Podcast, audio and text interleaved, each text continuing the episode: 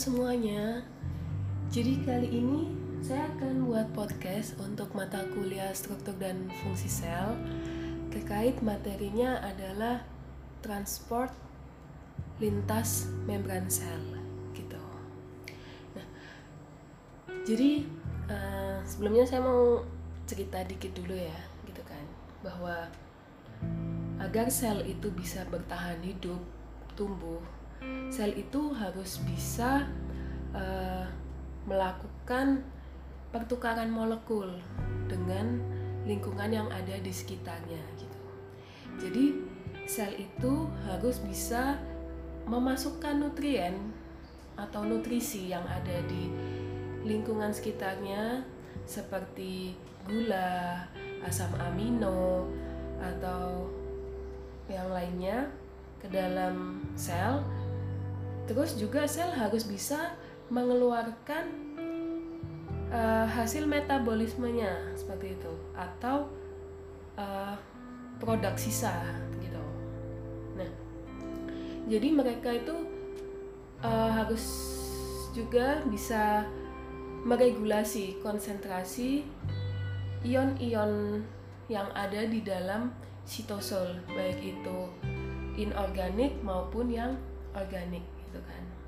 Nah, beberapa molekul ini seperti karbon dioksida ataupun oksigen itu dia bisa berdifusi secara mudah gitu ya. Dia bisa berdifusi keluar masuk sel secara mudah gitu kan. Dia bisa berdifusi secara mudah melewati uh, membran bilayer lipid ini. Nah, tapi banyak juga gitu molekul-molekul yang dia tidak bisa melintas dengan mudah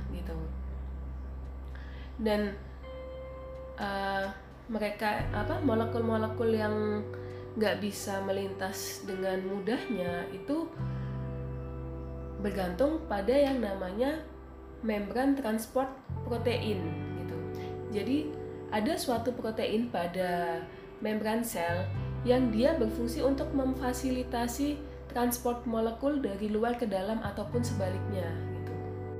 Nah, jadi pada materi kali ini kita akan belajar nih prinsip-prinsip transport lintas membran, kemudian apa itu transporter dan fungsinya, begitu juga kanal ion dan terkait dengan uh, potensial membran dan uh, nerve cell signaling gitu.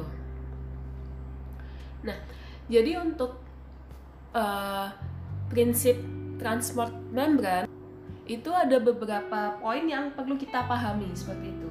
Bahwa yang pertama, bilayer lipid ini dia bersifat impermeable untuk ion dan sebagi, uh, sebagian besar molekul polar yang tidak bermuatan seperti itu. Kemudian poin yang berikutnya adalah bahwa konsentrasi ion di dalam sel itu sangat berbeda dengan konsentrasi ion yang ada di luar. Selain itu juga adanya perbedaan konsentrasi ion anorganik yang melintas melalui sel membran itu dia bisa menyebabkan suatu uh, potensial membran gitu.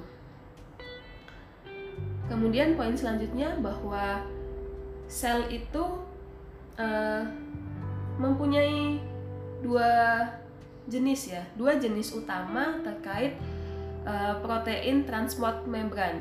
Jadi ada nanti yang namanya transporter dan ada yang namanya kanal seperti itu. Kemudian prinsip yang selanjutnya bahwa larutan itu bisa melintasi membran melalui transport pasif ataupun transport aktif. Gitu. Kemudian uh, adanya konsentrasi gradien dan potensial membran itu akan uh, nantinya akan mempengaruhi uh, transport pasif ya, transport pasif dari larutan yang bermuatan gitu. Kemudian prinsip yang terakhir bahwa air itu dia dapat uh, melintasi membran, gitu kan? Dengan cara osmosis. Nah, di sini kita akan kupas prinsip-prinsip ini satu persatu gitu ya. Jadi seperti yang kita ketahui bahwa membran sel itu kan dia tersusun dari bilayer lipid gitu kan.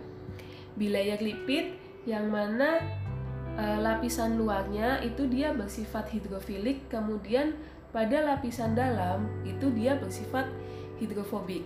Nah, e, lapisan dalam yang bersifat hidrofobik ini dia dianggap sebagai barrier gitu ya atau suatu hambatan gitu kan. Hambatan untuk siapa? Hambatan untuk molekul-molekul yang bersifat hidrofilik gitu. Jadi molekul yang bersifat hidrofilik itu dia akan kesulitan masuk ataupun keluar dari sel karena lapisan bilayer lipid itu pada bagian dalamnya dia bersifat hidrofobik dan sebagian besar molekul yang keluar masuk itu dia sifatnya hidrofilik gitu.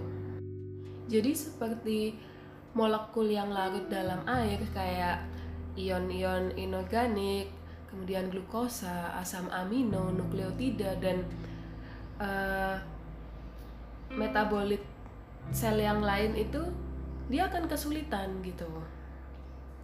Nah, molekul-molekul ini uh, pada dasarnya dia bisa aja gitu kan uh, melewati uh, bilayer lipid ini dengan difusi gitu kan difus apa simple diffusion gitu tapi itu akan membutuhkan waktu yang sangat lama gitu.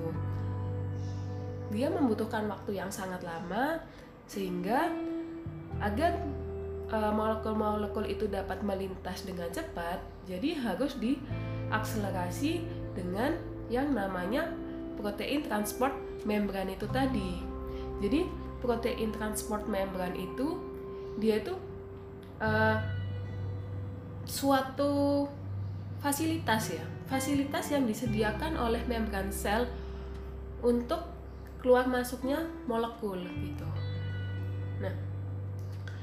Jadi untuk yang prinsip yang pertama gitu kan, Prinsip yang pertama bahwa bilayer lipid itu dia bersifat impermeable untuk ion dan sebagian besar molekul yang tidak bermuatan, gitu kan? Nah, kalau kalian lihat pada slide gitu ya, pada slide ketiga kalau nggak salah, itu kita bisa lihat bahwa molekul-molekul non polar yang berukuran kecil dia bisa uh, keluar masuk dengan mudah gitu ya. Oksigen karbon dioksida nitrogen gitu. Kemudian hormon steroid karena hormon steroid itu kan dia sifatnya hidrofobik ya. Jadi dia bisa keluar masuk dengan mudah gitu. Nah kemudian untuk uh, molekul polar yang tidak bermuatan atau bersifat netral gitu ya. Kayak H2O, etanol, gliserol. Itu dia beberapa bisa gitu ya. Jadi dia bisa melewati membran bilayer ini dengan difusi gitu tapi ha hanya untuk molekul yang cukup kecil gitu. Jadi kayak air itu kan dia ukurannya 18 dalton. Kemudian etanol 46 dalton gitu kan. Dia masih bisa gitu. Tapi jika lebih besar lagi gitu maka akan sulit untuk masuk. Kayak misalnya glukosa ya glukosa itu dia ukurannya 92 dalton itu dia bisa uh, masuk tapi sulit gitu. Kalau cara difusi sederhana dia susah gitu. Nah kemudian untuk ion-ion bermuatan itu semuanya dia tidak bisa masuk uh, tidak bisa melewati uh, tidak bisa keluar masuk membran uh, tidak bisa keluar masuk sel dengan mudah gitu. Jadi meskipun ion itu berukuran kecil tapi karena dia itu bermuatan maka dia tidak bisa uh, keluar masuk dengan mudah gitu. Nah, kemudian untuk prinsip yang kedua yang perlu dipahami bahwa konsentrasi ion yang ada di dalam sel itu berbeda dengan konsentrasi ion yang ada di luar sel seperti itu. Jadi ada beberapa ion yang dia itu dipertahankan banyak di dalam sel dan ada beberapa ion yang dia itu dijaga kadarnya untuk tetap sedikit gitu. Jadi karena bilayer lipid itu tadi impermeable terhadap ion-ion inorganik gitu ya. Maka sel-sel yang hidup itu dia mampu menjaga konsentrasi ion di dalamnya gitu kan. Yang mana konsentrasi ion yang ada di dalam sel itu dia berbeda dengan konsentrasi ion yang ada di lingkungan luar gitu. Nah, perbedaan konsentrasi ion ini itu sangat penting untuk uh, pertahanan hidup suatu sel gitu ya agar sel itu mampu bertahan hidup dan bisa menjalankan fungsinya seperti itu. Nah, jadi di sini ada beberapa ion-ion penting untuk sel seperti Na+, K+, Ca, Cl dan H+ gitu ya atau proton gitu.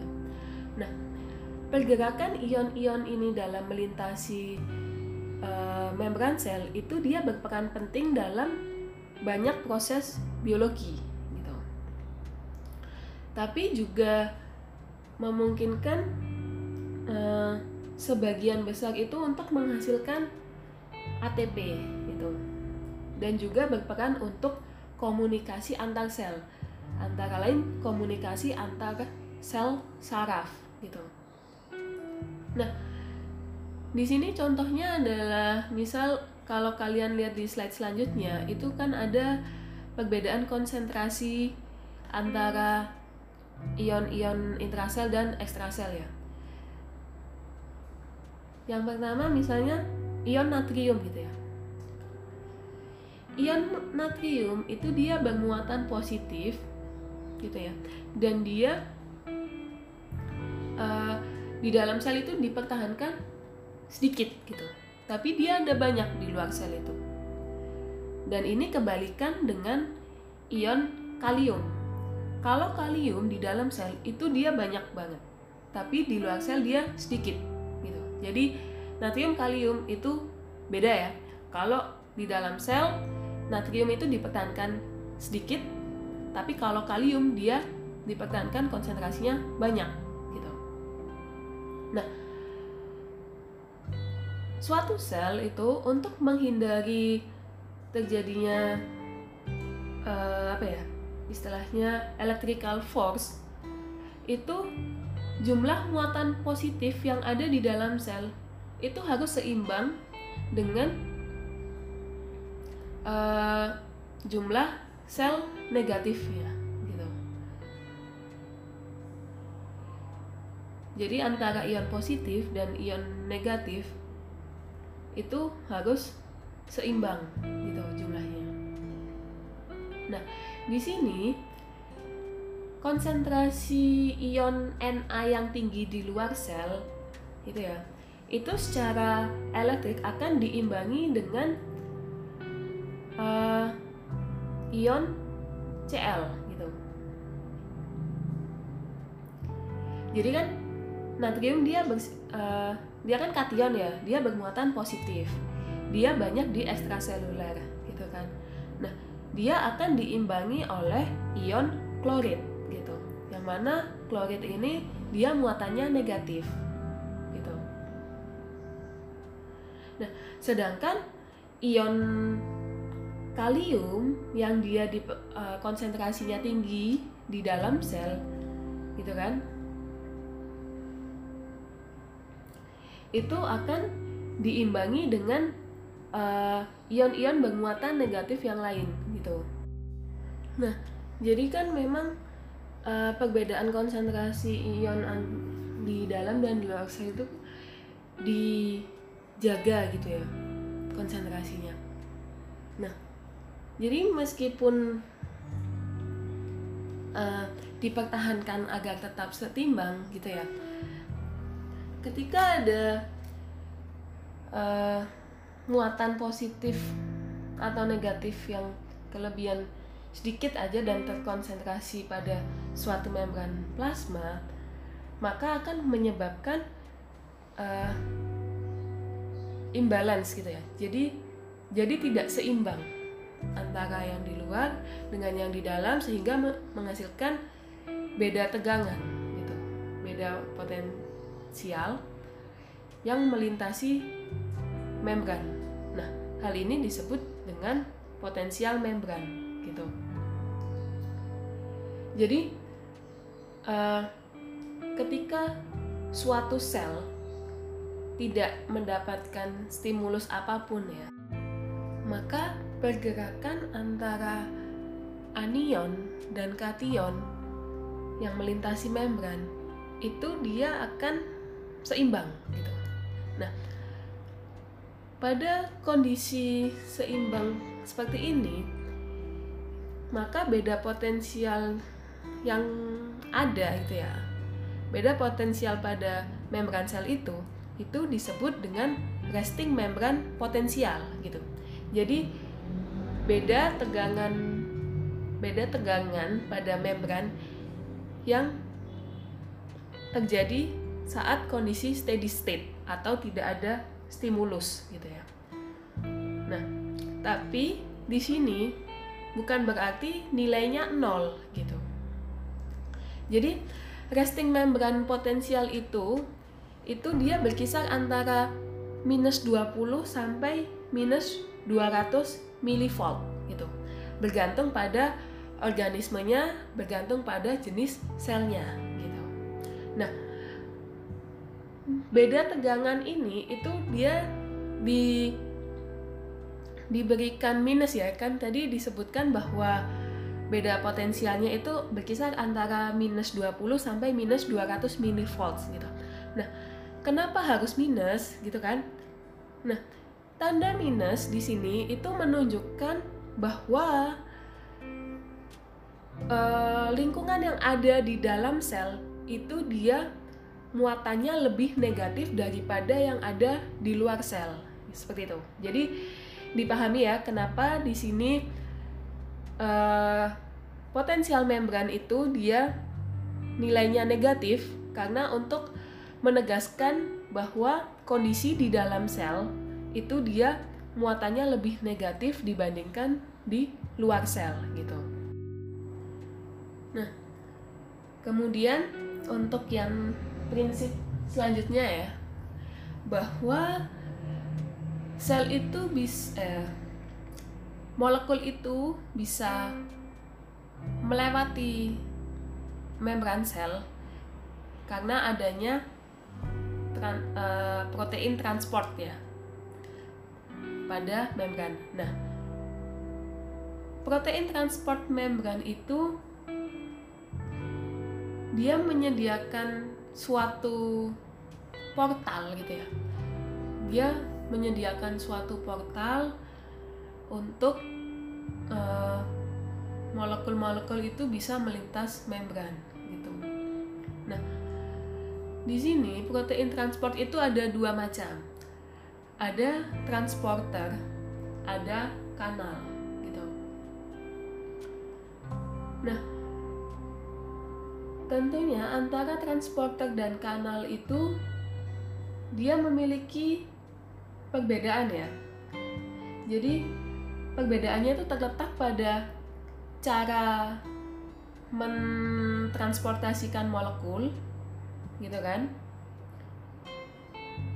jadi kalau transporter itu dia akan uh, memindahkan gitu ya dia kayak portal dia memindahkan suatu molekul untuk keluar atau masuk sel gitu. Tapi kalau kanal dia itu seperti terowongan gitu analoginya. Jadi kalau transporter dia ada portal jadi dia membuka menutup gitu ya. Tapi kalau kanal dia tuh kayak terowongan gitu. Jadi terowongan atau bisa disebut pori ya. Pori yang dia sifatnya hidrofilik yang melintas pada membran sehingga molekul-molekul yang bersifat hidrofilik itu tadi dia bisa melewati itu bisa melewati membran sel Nah, itu perbedaan antara kanal dan transporter. Gitu. Jadi kalau kanal itu dia uh, didasarkan pada ukuran dan muatan elektriknya gitu. Tapi kalau transporter itu hanya molekul atau ion tertentu saja yang uh, yang spesifik gitu ya. Jadi kalau transporter itu sistem kerjanya dia kayak uh, apa sih? Lock and key gitu. Jadi dia punya spesifik binding site gitu ya. Jadi ada situs pelekatan yang spesifik pada protein dan hanya molekul-molekul yang sesuai aja gitu yang bisa masuk melalui transporter. Ibaratnya kalau kalian punya pagar ya, punya rumah, rumahnya kan dipagar. Nah, kemudian pagarnya kalian gembok, gitu kan? Kalian punya yang punya rumah pasti kan punya kunci gemboknya itu. Jadi hanya orang-orang yang punya kunci gembok aja yang bisa keluar masuk rumah melewati pagar. Nah, itu transporter kayak gitu. Jadi hanya yang spesifik dan bisa melekat pada binding site itu tadi gitu. Nah, kemudian prinsip selanjutnya bahwa molekul itu bisa melewati membran dengan cara aktif maupun pasif gitu. Jadi kalau pasif itu berarti dia itu uh, ibaratnya dapat berdifusi secara spontan gitu ya berdasarkan gradien konsentrasi gitu. Jadi dari konsentrasi tinggi ke konsentrasi rendah kan otomatis dia pasti bisa lewat gitu aja kan tanpa perlu uh, energi gitu ya. Jadi dia bisa keluar masuk bebas gitu. Itu kalau pasif transport. Nah, pasif transport uh, transport pasif itu dia ada yang difusi biasa, ada yang difusi terfasilitasi gitu. Jadi kalau difusi biasa itu kayak misalnya molekul-molekul hidrofobik ya, molekul-molekul yang bersifat hidrofobik itu dia berukurannya kecil, itu dia bisa masuk keluar masuk wilayah lipid gitu aja tanpa perlu uh, difasilitasi apa pun ya Nah, tapi kalau difusi terfasilitasi itu dia masih membutuhkan uh, protein transport gitu. Entah itu kanal, uh, maksudnya entah itu berupa protein kanal atau protein pembawa gitu. Tapi intinya kalau pasif dia tidak memerlukan energi atau ATP. Nah, kalau aktif dia itu membutuhkan energi biasanya transport-transport uh, aktif yang membutuhkan energi itu transport yang dia melawan gradien konsentrasi gitu. Jadi misalnya dari konsentrasi rendah ke konsentrasi tinggi gitu. Dia nggak akan bisa terjadi gitu aja tanpa adanya suatu energi gitu. Nah, transport aktif ini yang pakai energi itu biasa disebutnya dengan pompa seperti itu jadi uh, bisa dipahami ya bahwa transport uh, maksudnya uh, lintas membran pergerakan molekul lintas membran itu bisa terjadi secara pasif maupun aktif. Kalau pasif dia tidak memerlukan energi gitu ya. Dia tidak butuh ATP. Karena apa? Karena dia uh, tidak melawan gradien konsentrasi meskipun uh, pada transport pasif itu di, uh, ada beberapa yang dia membutuhkan uh, apa ya membutuhkan protein kanal ataupun protein karier gitu. Jadi transport pasif dia ada difusi biasa difusi simpel dan ada difusi terfasilitasi. Tapi kalau transport aktif dia butuh energi karena untuk melawan gradien konsentrasi seperti itu. Dia butuh ATP dan disebutnya sebagai pompa seperti itu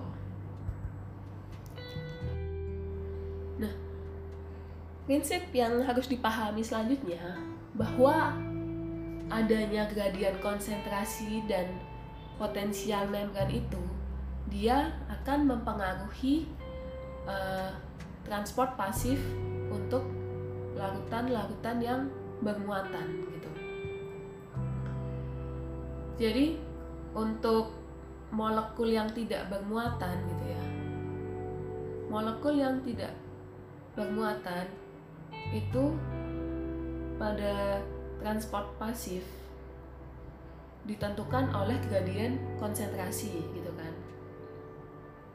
Jadi kalau molekul tidak bermuatan itu murni transport pasifnya karena gradien konsentrasi. Tapi untuk molekul-molekul yang memiliki muatan gitu ya, meskipun dia kecil gitu,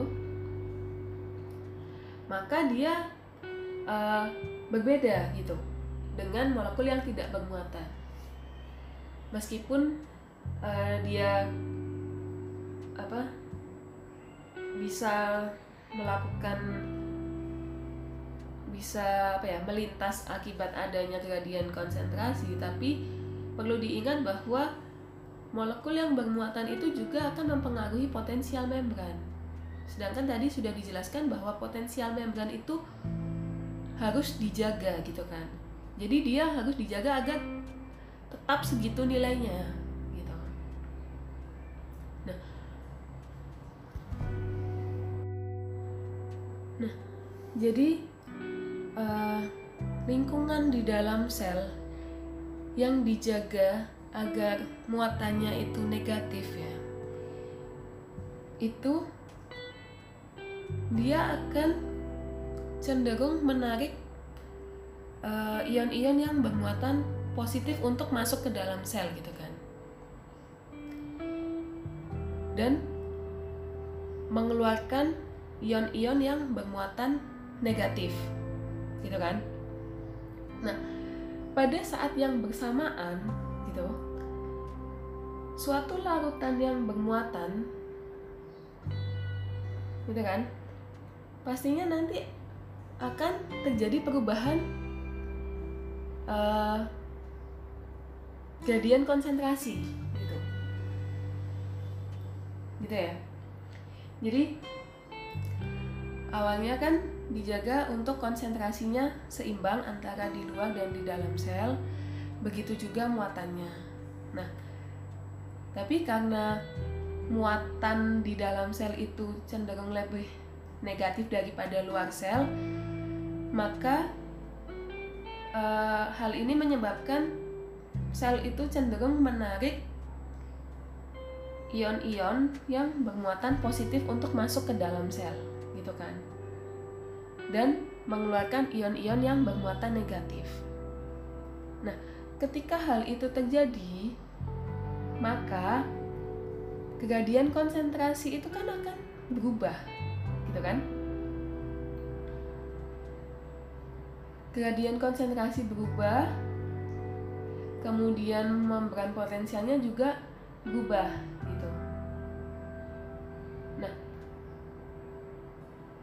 dua hal ini itu saling berkaitan gitu sehingga nanti ada yang namanya electrochemical gradient gitu.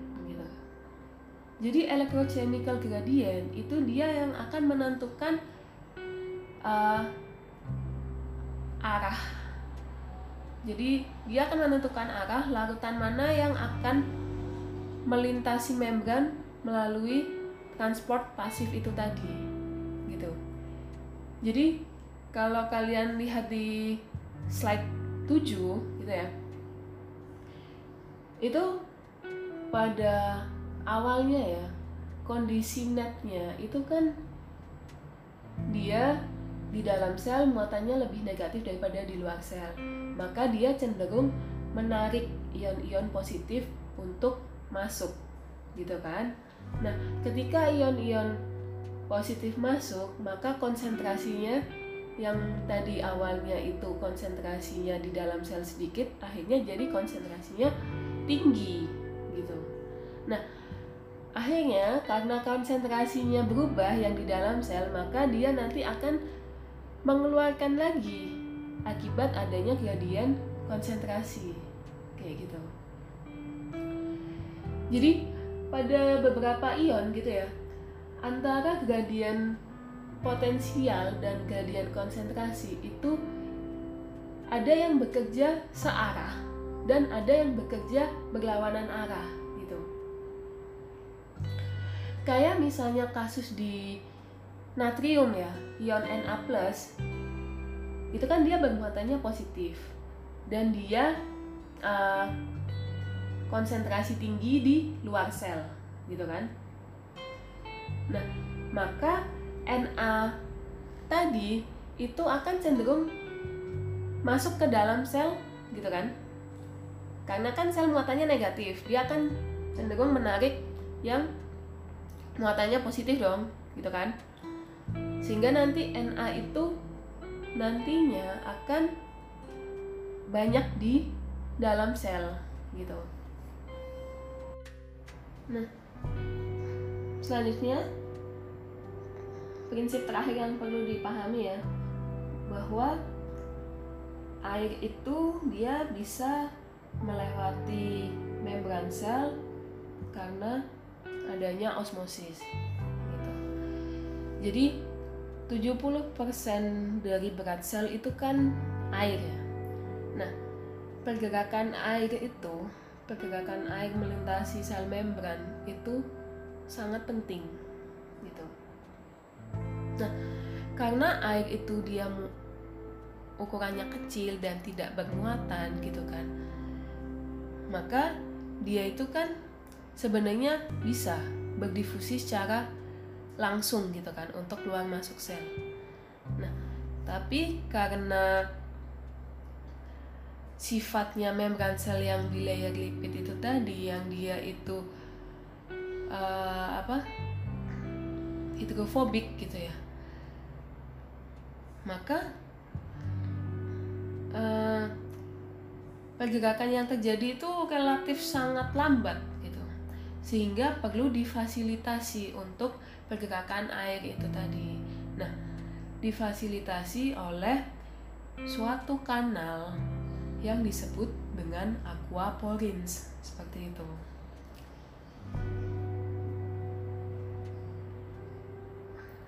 Jadi itu untuk prinsip-prinsip yang harus kalian pahami pada transport lintas membran, gitu ya. Nah, sekarang kita bahas tentang transporter kan tadi udah dijelaskan bahwa transport lintas membran itu dia difasilitasi oleh protein transport ya dan protein transport itu ada dua kelas transporter dan kanal. Nah yang pertama kita bahas tentang transporter dulu. Jadi kalau transporter itu dia bertanggung jawab untuk uh, pergerakan molekul molekul-molekul kecil gitu ya. Kemudian molekul-molekul yang larut dalam air water soluble. Kemudian molekul-molekul organik dan uh, ion-ion inorganik gitu ya. Nah masing-masing transporter itu dia selektivitasnya tinggi gitu. Dan sebagian besar satu transporter satu jenis transporter itu hanya bisa uh, membawa satu macam larutan aja gitu. Makanya dia highly selective selective gitu kan. Nah transporter itu dia juga berperan untuk memandu dan uh, mendorong lalu lintas substansi yang kompleks agar bisa keluar masuk melintasi membran sel itu tadi gitu ya. Nah, masing-masing membran sel itu dia memiliki karakteristik yang berbeda-beda untuk setiap transporter gitu. Jadi uh, masing-masing membran sel ya baik itu membran sel yang ada di organel ataupun membran sel itu sendiri itu dia memiliki uh, karakteristik transporter yang berbeda gitu. Nah, jadi misalnya ya pada membran plasma gitu kan, dia memiliki transporter yang berfungsi untuk memasukkan nutrisi dari lingkungan luar ke dalam gitu kan seperti gula, asam amino, nukleotida gitu.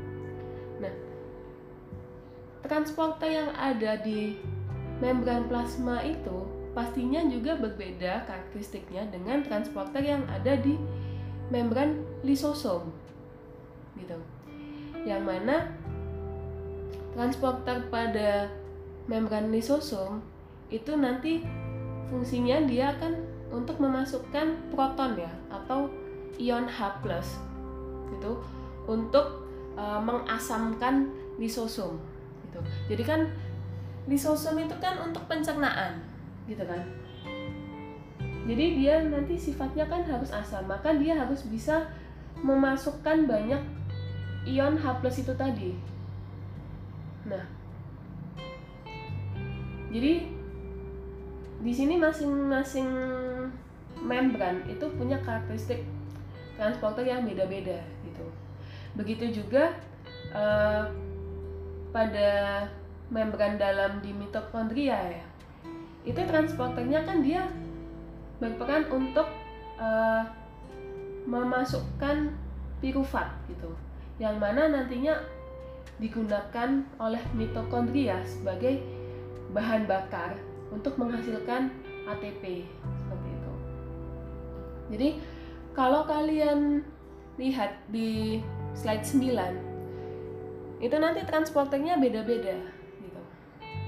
Gitu ya. Nah, transporter itu dia ada yang bersifat pasif gitu Transporter yang bersifat pasif berarti dia kan tidak memerlukan energi, dia tidak memerlukan ATP, gitu kan. Lalu bagaimana bekerjanya? Bekerjanya berdasarkan uh, kejadian elektrochemical yang sudah dijelaskan di awal tadi. Jadi didasarkan pada gradien konsentrasi dan gradien muatan gitu. Nah, uh, contoh uh, apa ya contoh dari pasif transporter itu ya itu adalah transporter untuk glukosa yang ada di membran plasma jadi uh, transporter ini transporter kan dia protein ya. Itu dari dia tersusun dari rantai polipeptida yang melintasi membran gitu kan. Nah nanti transporter ini dia mempunyai binding site gitu. Situs pengikatan untuk glukosa dan situs ini berada di uh, menghadap keluar sel gitu ya. Nah karena glukosa itu dia tidak bermuatan gitu ya. Maka uh, komponen elektrikalnya pada gradien elektrochemicalnya itu nilainya nol gitu. Jadi dia tidak ada pengaruh dengan muatan gitu kan? Karena glukosa kan tidak bermuatan. Jadi dia pergerakannya murni ditentukan oleh gradien konsentrasi gitu. Nah ketika glukosa itu banyak terdapat banyak di luar sel gitu ya misalnya seperti kita uh, udah makan gitu ya selesai makan maka kan kita kan intake banyak glukosa tuh karbohidrat kan glukosa. Nah nanti gula ini akan berikatan pada transporter jadi kan transporter itu dia punya spesifik binding site. Nah karena di sini transporter glukosa maka dia spesifik pada glukosa aja gitu. Nah transporter itu dia tidak membuka terus ya. Jadi dia uh, akan membuka ketika ada glukosa yang uh, ketika ada glukosa yang menempel pada spesifik binding set tadi gitu. jadi nantinya gula akan berikatan pada transporter gitu ya di bagian binding site-nya. Nah, kemudian protein ini akan uh, merubah konformasinya. Jadi kalau kalian lihat di slide 10 ya itu ada gambarnya, mungkin nanti kalian bisa pahami lebih jelas. Yang awalnya dia tertutup di bagian intrasel dan bagian binding setnya terbuka gitu kan. Nah, terus ada glukosa berikatan di bagian binding set, binding site. Nanti yang bagian luar ekstrasel tadi akan menutup gitu konformasinya berubah kemudian yang bagian intrasel dia akan terbuka sehingga glukosa bisa masuk ke dalam sel. Seperti itu. Nah kalau misalnya kondisinya gula darah rendah gitu ya. Ketika gula darah kita rendah kemudian misalnya kita sedang lapar gitu hormon glukagon itu akan menstimulasi sel liver untuk memproduksi banyak glukosa jadi memproduksi banyak glukosa dari pemecahan glikogen gitu sehingga nanti glukosa yang ada di dalam sel liver itu tadi dia akan tinggi konsentrasinya gitu daripada yang di luar. Nah, jadi nanti karena konsentrasi glukosa di dalam sel hati itu tinggi, gitu kan, maka dia bisa keluar berdasarkan jadian konsentrasi dengan mekanisme yang sama seperti tadi, seperti itu. Jadi itu cara kerja pasif transporter gitu ya. Nah, kemudian ada yang namanya transport aktif gitu ya. Transporter yang dia membutuhkan energi gitu. Nah, jadi kalau aktif itu pasti dia melawan gradien elektrochemical itu tadi gitu kan dan dia membutuhkan energi gitu nah jadi ada tiga cara utama gitu ya yang dapat dilakukan untuk transport aktif yang pertama uh, gradient driven pumps berarti dia suatu pompa yang digerakkan oleh gradien gitu. Gradien yang menghubungkan antara transport uphill pada suatu uh, larutan gitu ya, suatu zat terlarut melintasi suatu membran ke transport downhill gitu. Kemudian yang kedua ada ATP driven pumps yaitu pompa yang digerakkan oleh ATP. Jadi dia menggunakan energi yang dilepaskan oleh uh, hidrolisis ATP untuk uh, mendorong transportasi uh, mendorong terjadinya uphill transport itu tadi. Jadi dia melawan gitu kan. Dia butuh energi. Energinya didapat dari hidrolisis ATP itu tadi. Nah kemudian yang ketiga itu ada light driven pumps. Jadi pompa yang digerakkan oleh cahaya. Nah untuk light driven pumps ini itu banyak ditemukan pada uh, bakteri gitu ya jadi dia memanfaatkan cahaya matahari untuk transport uphillnya seperti itu. Nah, jadi uh, adanya perbedaan-perbedaan uh, transport aktif ini itu sering kali dikaitkan gitu. Jadi satu sama lain itu dikaitkan. Jadi kayak misalnya pada membran plasma di sel hewan gitu ya itu suatu ada suatu pompa yang namanya ATP driven NA pump. Jadi pompa NA yang digerakkan oleh ATP gitu. Nah, pompa ini itu membawa NA keluar dari sel melawan gradien elektrochemical gitu kan. Nah, NA ini kemudian bisa kembali lagi ke masuk ke dalam sel dan menurunkan gradien elektrochemical melalui uh, berbagai pompa yang digerakkan oleh gradien gitu. Nah, influx Na gitu ya. Influx Na pada gradient driven pumps ini itu nantinya akan menghasilkan energi untuk transport aktif untuk substansi yang lain gitu. Jadi jika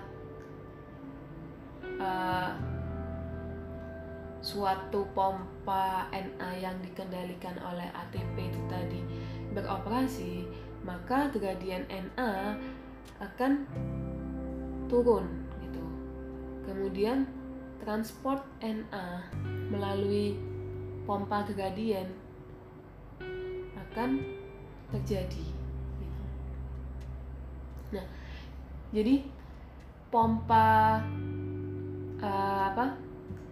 N, pompa Na yang dikendalikan oleh ATP tadi itu dia memiliki peran pusat gitu ya dalam transport aktif molekul-molekul kecil untuk bisa melintasi membran plasma pada sel hewan seperti itu.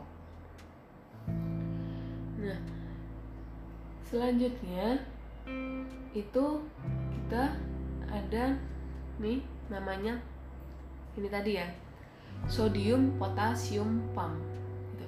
jadi pompa untuk ion sodium dan potasium sodium sodium itu natrium potasium itu kalium gitu atau juga bisa disebut sebagai NAK PAM gitu ya. Nah, jadi kalau kalian lihat di slide 13 ya, itu ada gambar beserta penjelasan bagaimana pompa ini bekerja gitu. Jadi kan di dalam sel itu konsentrasi Na rendah sedangkan konsentrasi K itu tinggi gitu ya. Nah, pertama yang terjadi Na yang berada di dalam sel itu akan berikatan di bagi uh, di binding site yang ada di sodium potasium pump ini gitu. Nah, afinitas Na itu tinggi ketika protein uh, protein pompa ini memiliki uh, bentuknya gitu. Jadi kan pompa itu kan dia sifatnya spesifik ya. Gitu. Jadi dia nanti kalau uh, si pompa ini punya istilahnya cetakan untuk Na di bagian binding site, maka Na itu bisa melekat gitu, di pompa ini gitu ya. Jadi natrium yang ada di dalam sel akan berikatan di bagian uh, spesifik binding site yang ada di sodium potasium pump gitu. Nah, adanya ikatan natrium dengan sodium potasium pump ini akan menstimulasi terjadinya fosforilasi oleh ATP gitu ya. Nah, jadi kan dari ATP dihidrolisis gitu jadi ADP dan fosfat gitu.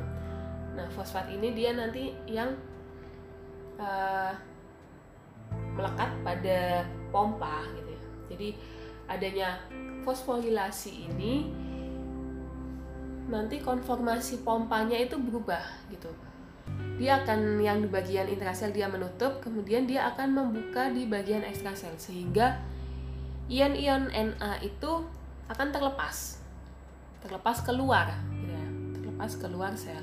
Nah, ketika pompa itu terbuka, ya, dia kan punya dua spesifik binding site untuk Na dan K gitu kan. Ketika dia terbuka keluar, maka dia melepaskan Na, kemudian ion-ion K yang ada di luar sel itu akan melekat di bagian spesifik binding site pada sodium potasium pump itu gitu. Nah, ketika nanti sudah berikatan maka akan memicu terjadinya pelepasan fosfat ya. Kan tadi kan ada fosfat yang hasil fosforilasi tadi nih ketika Na ketika apa mau mengeluarkan Na kan ada fosforilasi ATP dia fosfatnya melekat pada pompa. Nah, sekarang fosfat yang melekat itu dia terlepas gitu. Sehingga konformasinya berubah lagi menjadi konformasi di awal. Jadi berubahnya yang bagian ekstraseluler dia akan menutup, kemudian yang bagian intraseluler dia akan terbuka dan melepaskan ion K ke dalam sel gitu. Jadi itu uh, mekanisme kerjanya si sodium potasium pump gitu. Nah, selain itu ada juga istilahnya pompa kalsium gitu. Nah, pompa kalsium itu dia fungsinya untuk menjaga uh, konsentrasi kalsium di sitosolik agar tetap rendah gitu ya. Jadi hampir sama seperti Na ya. Kalsium dan Na itu di dalam sel itu dipertahankan agar konsentrasinya rendah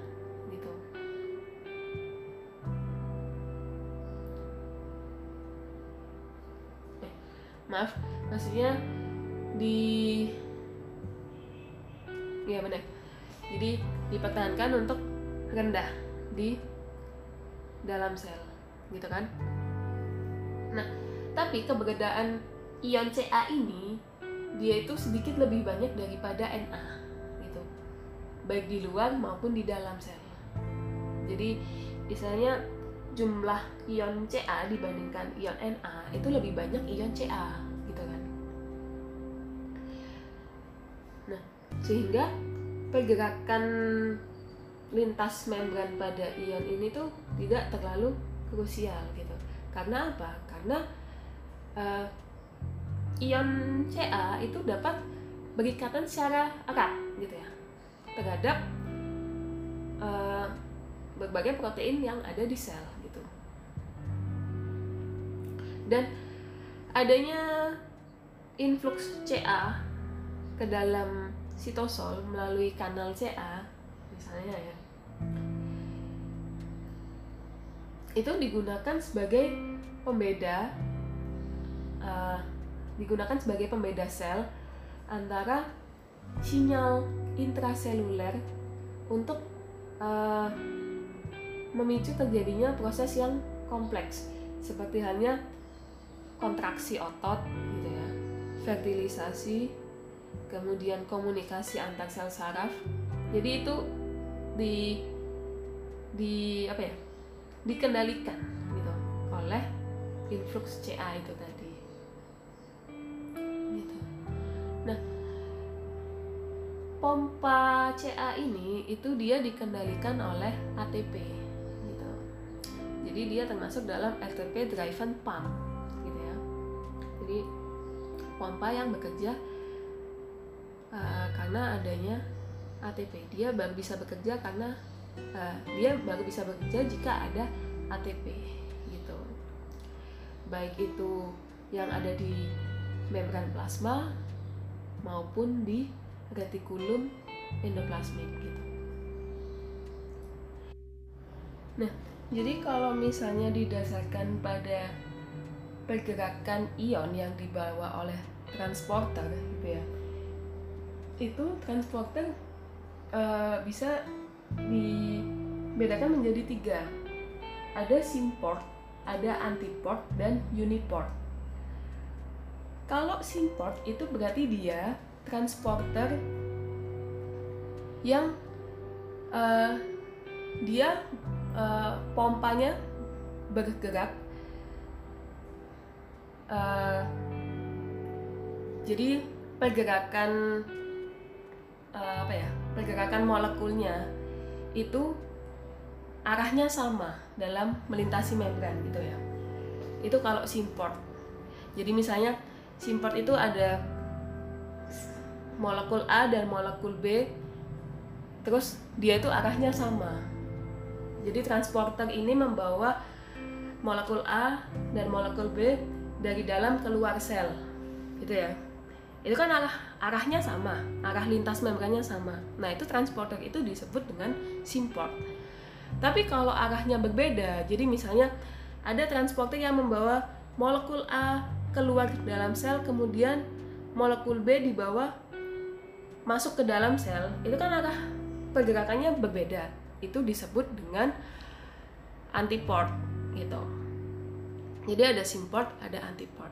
Nah, kalau yang namanya uniport itu dia hanya mengangkut satu jenis zat terlarut aja gitu ya.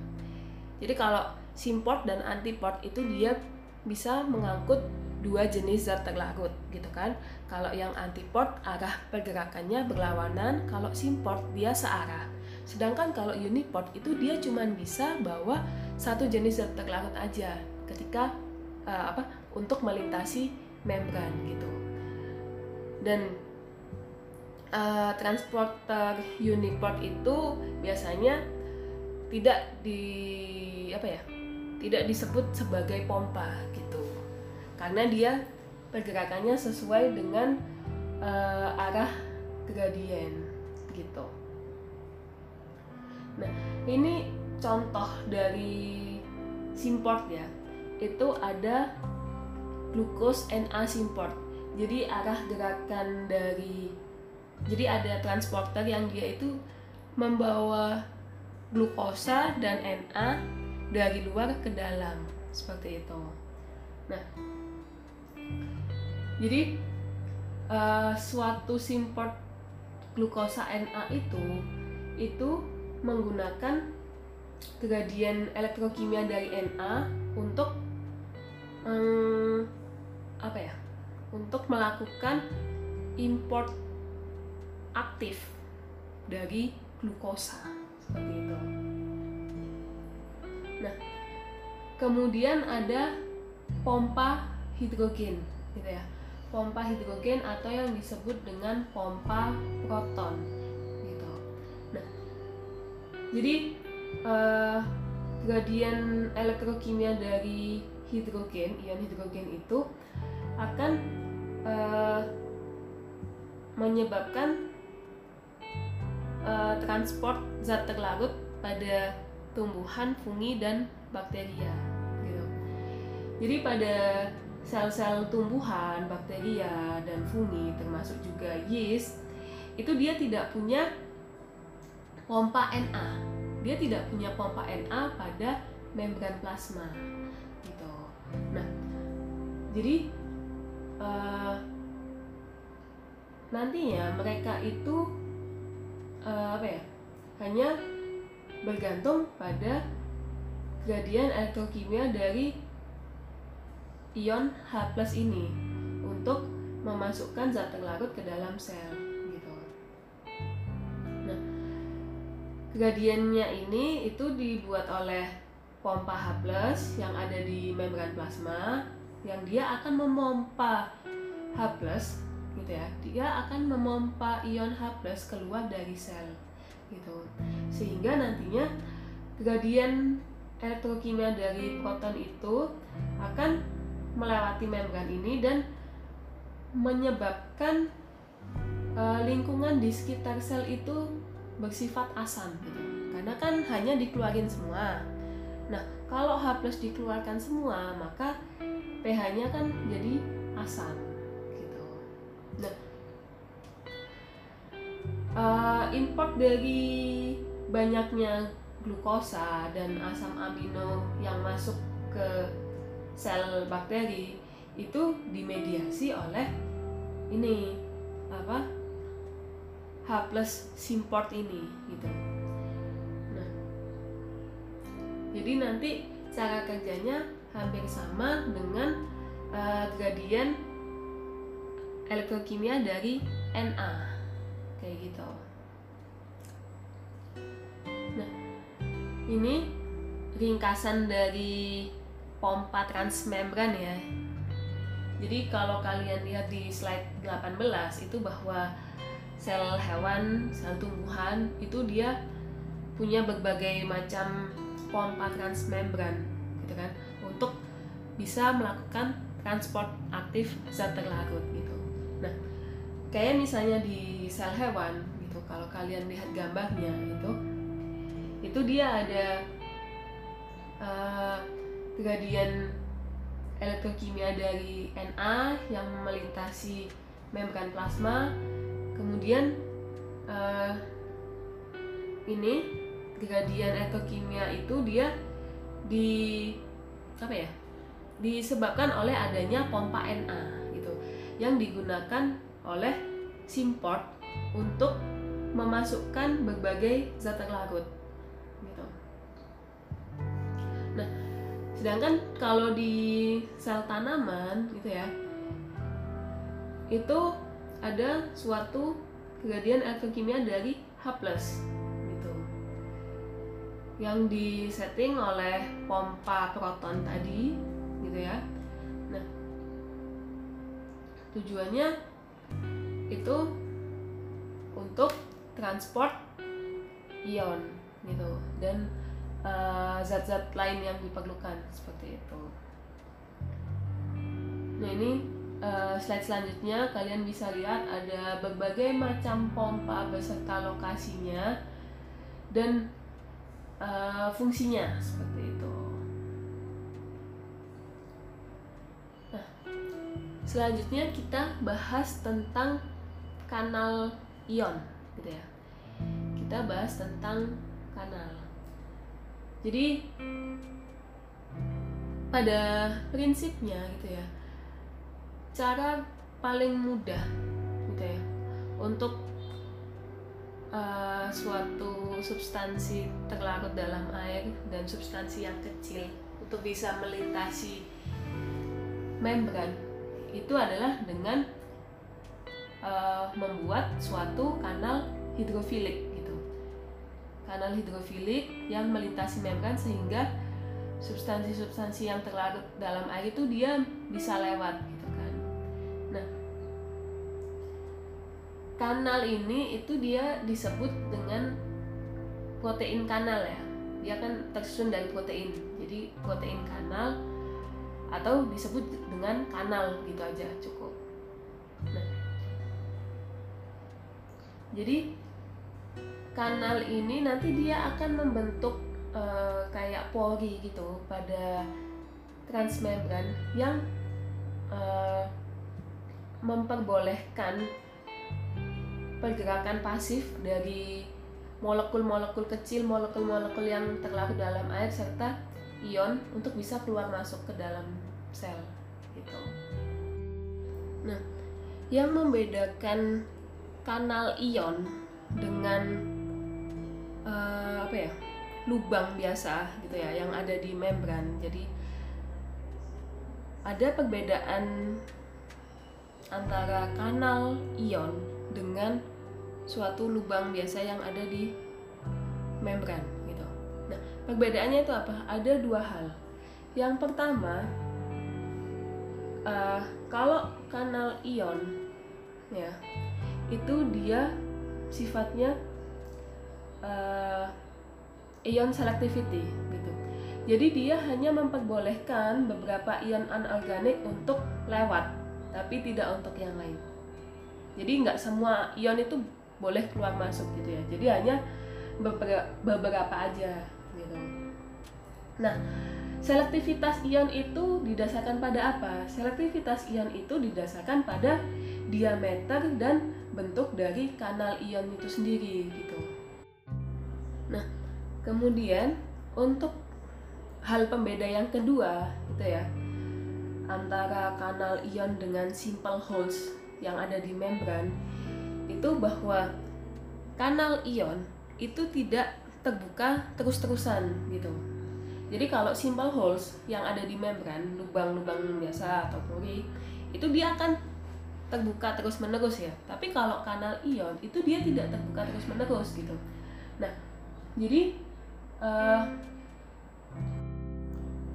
saluran ion itu tadi atau kanal ion itu tadi hanya membuka sebentar terus langsung nutup lagi gitu jadi nggak terus-terusan dia terbuka gitu.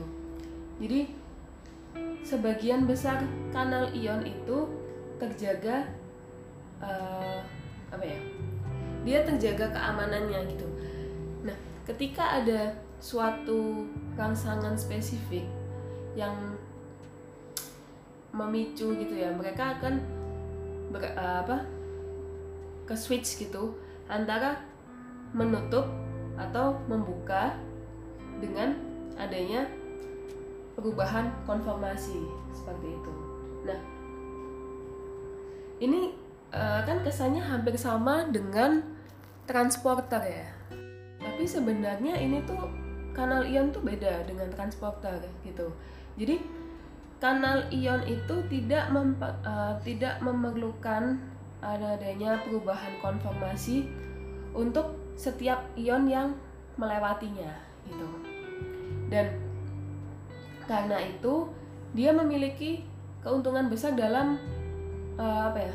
dalam perannya sebagai transporter gitu. Dia akan bisa mengangkut lebih banyak gitu. Jadi apa ya? dia bisa mengangkut lebih banyak molekul gitu dibandingkan dengan transporter gitu dan jadi anggapannya kalau transporter itu kan dia kan molekul pembawa ya dia protein pembawa. Nah misal kalau kita sebagai transporter kita punya tangan cuma dua kita cuma bisa bawa paling enggak dua kresek dong kanan kiri. Nah tapi kalau uh, kanal ion itu kan dia saluran ya kayak selang gitu kan. Ya udah jadi akan lebih banyak molekul yang bisa lewat gitu. Jadi tingkat apa ya pergerakannya itu akan lebih besar pada kanal ion dibandingkan dengan transporter gitu nah di sisi lain gitu ya kanal ion itu dia tidak bisa uh, memasangkan aliran ion ke sumber energi untuk melakukan transport aktif gitu. Kalau yang transporter kan tadi dia bisa nih, dia bisa ada simport, ada antiport gitu ya.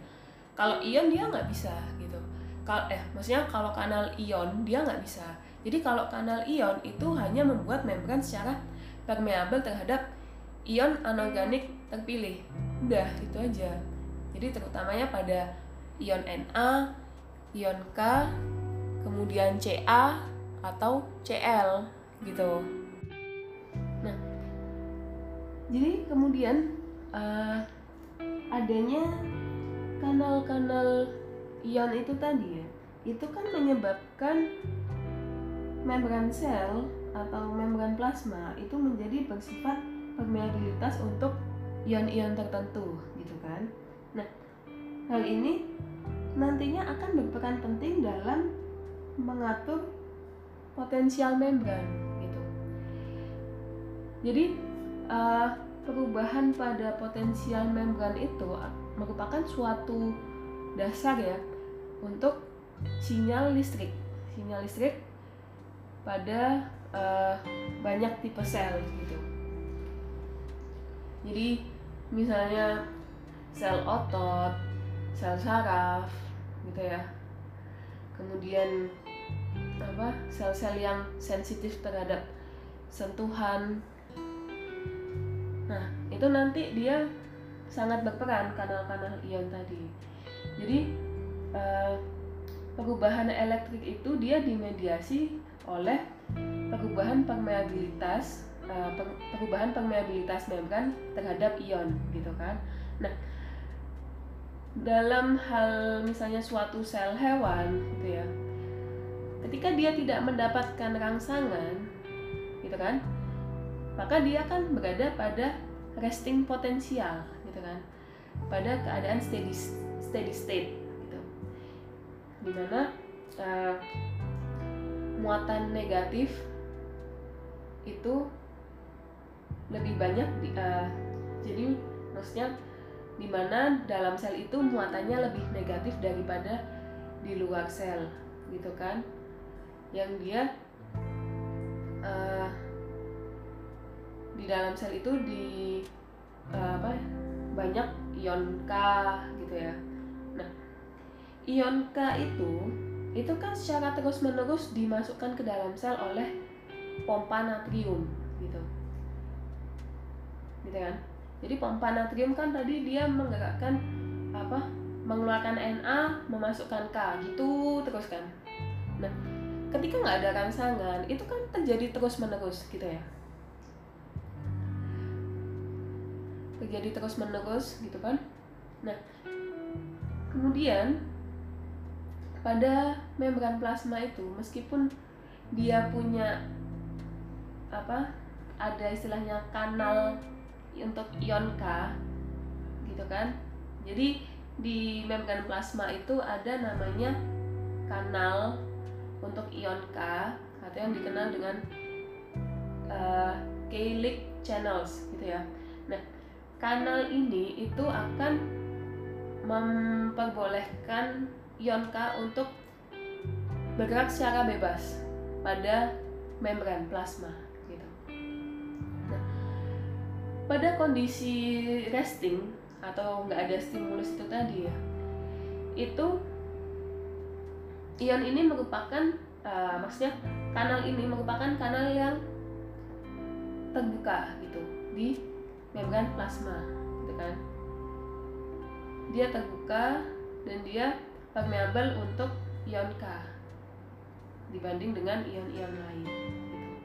Nah, ketika ion K mengalir keluar dalam sel, gitu ya, maka terjadi penurunan gradien konsentrasi, gitu kan,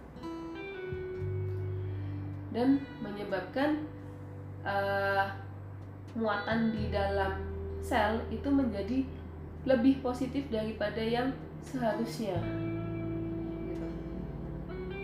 Nah, karena terjadi ketidakseimbangan muatan, gitu kan, sehingga menyebabkan pergerakan yang uh, pergerakan ion K yang berlawanan, gitu. Jadi kalau kalian lihat gambarnya di slide 21 gitu ya. Awalnya kan dia ketika nggak ada stimulus itu kan anggapannya dia resting apa pada keadaan resting ya. Dia kan setimbang tuh antara di luar dan di dalam gitu kan. Nah kemudian ketika ada ion gitu ya salah satu ion yang dia melewati membran gitu kan maka langsung terjadi perubahan muatan gitu. Awalnya yang tadi muatannya udah setimbang antara luar dan dalam jadi nggak setimbang gitu. Nah ini dikarenakan adanya uh, kanal ion K itu tadi. Jadi kanal uh, maaf maksudnya gini. Keadaan yang terus nggak setimbang itu tadi nanti akan dinetralisir oleh ion K eh maksudnya dinetralisir oleh kanal K gitu ya. Jadi kanal ion K ini dia berperan memiliki peranan penting gitu dalam menjaga resting membran potensial gitu.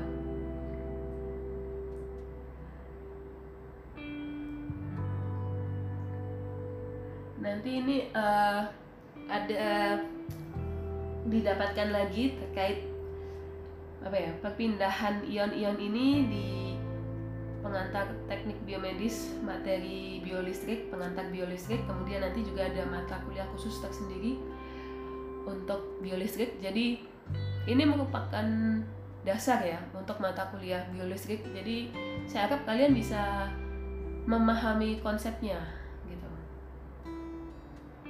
Gitu ya. Nah oke kita lanjut. Jadi kan tadi disebutkan bahwa uh, kanal ion itu dia tidak terbuka secara terus menerus gitu jadi dia akan terbuka kemudian segera menutup kembali gitu kan dan uh, perilaku terbuka menutupnya kanal ion itu itu bisa di diobservasi menggunakan patch clamp teknik gitu. Jadi kalau kalian lihat di slide 22 itu nanti uh, ada grafik ya, itu grafik patch clamp recording. Jadi dia merekam merekam pergerakan yang terjadi pada kanal ion, kapan dia membuka, kapan dia menutup. Dan di situ bisa kita lihat bahwa dia itu uh, tidak membuka terus-terusan ya.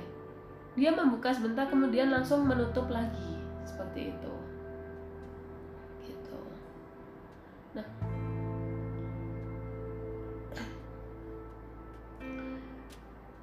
Kemudian uh, kanal ion itu dia memiliki respon yang berbeda-beda. Dia memiliki respon yang berbeda-beda tergantung dari jenis stimulusnya, tergantung dari jenis rangsangannya, gitu ya.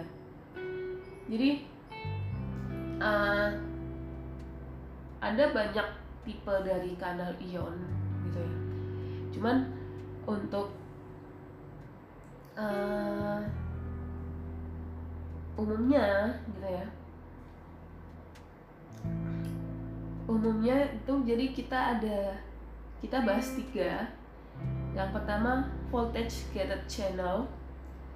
Jadi itu suatu kanal ion yang dikendalikan oleh potensial membran gitu ya. Kan voltage. Voltage kan tegangan jadi beda potensial gitu kemudian ada ligand gated channel. Nah, itu berarti dia dikendalikan oleh uh, dikendalikan oleh suatu molekul yang berikatan dengan kanal tersebut. Gitu. Jadi hampir sama kayak transporter ya. Transporter kan dia punya spesifik binding site. Jadi dia akan bekerja ketika ada molekul spesifik yang berikatan di bagian tersebut pada uh, transporter gitu kan. Nah, di sini untuk ligand gated channel itu dia juga uh, akan terbuka. Kanalnya akan terbuka ketika ada molekul yang berikatan di kanal tersebut gitu. Lalu dia membuka. Kemudian ada mechanically gated channel dia akan terbuka jadi terbuka tertutupnya itu dikendalikan oleh adanya gaya mekanik yang terjadi pada uh, kanal tersebut gitu. Nah untuk contohnya sendiri ya untuk contoh yang mechanically gitu yang channel itu ada pada ini auditory hair. Ada pada auditory hair cells. Jadi di telinga kita itu kan ada apa ya rambut-rambut halus gitu nah dia ini uh, jadi ini merupakan contoh kanal yang dikendalikan oleh gaya mekanik gitu. Jadi adanya getaran suara gitu ya. Adanya getaran suara itu akan membuat kanal terbuka gitu. Kanal terbuka kemudian menyebabkan ion masuk gitu ya. Ion masuk, ion masuk kemudian menghasilkan sinyal listrik yang kemudian ditransmisikan ke syaraf auditori atau syaraf pendengaran gitu. Nah ini uh, terakhir ada ringkasan untuk kanal ion. Jadi di sini ada berbagai macam kanal ion beserta lokasi dan fungsinya seperti itu. Nah, selanjutnya kita bahas tentang potensial aksi gitu ya. Tapi sebenarnya uh, saya mau refresh sedikit ya tentang resting membran potensial itu tadi. Jadi resting membran potensial itu merupakan potensial membran ketika tidak ada stimulus apa pun. Jadi ketika kondisi steady gitu ya. Jadi saat resting membran potensial itu aliran ion yang masuk dengan yang keluar itu sama dan resting membran potensial ini dijaga oleh uh, eh, NAK ATPase atau sodium potasium pump pompa NaK gitu ya. Nah, uh, jadi kan ion K itu di luar sel eh ion K di dalam sel konsentrasi ion K di dalam sel itu kan lebih tinggi daripada konsentrasi ion K di luar sel gitu. Sedangkan untuk Na itu kan sebaliknya. Konsentrasi ion Na di dalam sel lebih rendah daripada di luar sel gitu kan. Nah, sehingga uh, di sini ada kecenderungan di mana K itu lebih cenderung keluar dari sel sedangkan Na cenderung masuk sel gitu ya. Nah, permeabilitas membran terhadap K itu dia lebih besar daripada permeabilitas membran terhadap ion Na. Nah, sehingga keluarnya ion K itu nggak diimbangi dengan masuknya Na gitu kan sehingga terjadi beda distribusi muatan gitu dan menyebabkan bagian dalam membran lebih negatif gitu. sehingga terbentuk uh, potensial membran itu tadi nah sekarang kalau potensial aksi itu gimana gitu kan potensial aksi itu terjadi ketika ada stimulus gitu ya ketika ada rangsangan gitu. Nah, adanya rangsangan itu dia bisa menyebabkan depolarisasi atau hiperpolarisasi gitu ya. Kalau dia mengalami hiperpolarisasi, maka kemudian dia akan uh, menghambat terjadinya potensial aksi gitu. Jadi jika ada stimulus atau rangsangan yang mengakibatkan membukanya kanal untuk ion potasium dan klorida, maka akan terjadi hiperpolarisasi dan menghambat terjadinya potensial aksi. Gitu. Tapi kalau stimulus ini dia menyebabkan depolarisasi dan melebihi ambang batas atau threshold, nah dia nanti akan menimbulkan potensial aksi gitu. Nah, Stimulus seperti apa yang menyebabkan depolarisasi? Stimulus yang mengakibatkan membukanya kanal untuk ion sodium dan kalsium seperti itu.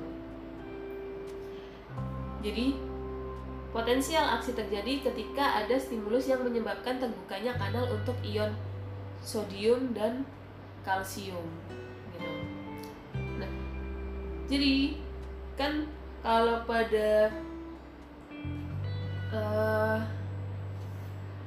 percobaan itu dia ada suatu sel pada resting potensial ya. Resting membran potensial. Dia uh, tegangannya minus 70 milivolt gitu kan. Kemudian ketika ada suatu rangsangan dan menyebabkan terbukanya kanal untuk ion sodium dan kalsium itu maka dia akan menyebabkan uh, muatan di dalam sel itu menjadi lebih positif gitu kan. Nah kalau dia melebihi ambang batas terjadi overshoot maka dia akan terjadi depolarisasi dan itu yang disebut dengan potensial aksi seperti itu jadi uh, manifestasi dari potensial aksi itu contohnya pada pelepasan asetilkolin dan kontraksi otot gitu ya. Jadi uh, asetilkolin yang dilepas itu akan berikatan dengan reseptor gitu kan. Dan ini menyebabkan terjadinya depolarisasi membran karena kanal Na terbuka gitu. Nah, kemudian terjadi pelepasan Ca dari retikulum sarkoplasmik. CA yang terlepas dari retikulum sarkoplasmik ini, dia nantinya akan terikat pada troponin C dan membentuk cross linkage antara aktin dan miosin sehingga menyebabkan kontraksi seperti itu. Jadi uh, potensial aksi itu dia akan banyak pada komunikasi antar sel saraf sel otot seperti itu. Nah, kemudian ada tambahan ya. Jadi ada sedikit tambahan untuk uh, transport molekul-molekul yang besar gitu. Jadi molekul yang besar itu apa ya contohnya? Kayak misalnya mungkin ada patogen masuk gitu kan Nah, kalau untuk molekul yang berukuran sangat besar itu nanti uh, ada proses yang namanya eksositosis dan endositosis gitu. Jadi kalau eksositosis dia akan eksosito, eksositosis itu proses mengeluarkan molekul ya dari dalam sel dengan uh, difasilitasi oleh vesikel jadi dia uh, molekulnya itu diselubungi oleh vesikel kemudian dikeluarkan uh, dari dalam sel gitu kan. Nah kalau endositosis dia memasukkan gitu ya. Memasukkan uh, molekul dari luar ke dalam juga sama dengan uh, menggunakan vesikel gitu. Nah tapi di sini endositosis sendiri itu ada tiga macam. Ada fagositosis, ada pinositosis dan reseptor mediated endositosis gitu. Nah, ini di slide terakhir kalian bisa lihat perbedaan dari fagositosis, pinositosis dan reseptor mediated endositosis seperti itu. Nah, sekian untuk materi kali ini. Jangan lupa isi daftar hadir di Siadin gitu ya Semoga kalian bisa memahami. Jika ada yang kurang jelas, silahkan ditanyakan gitu ya. Terima kasih banyak.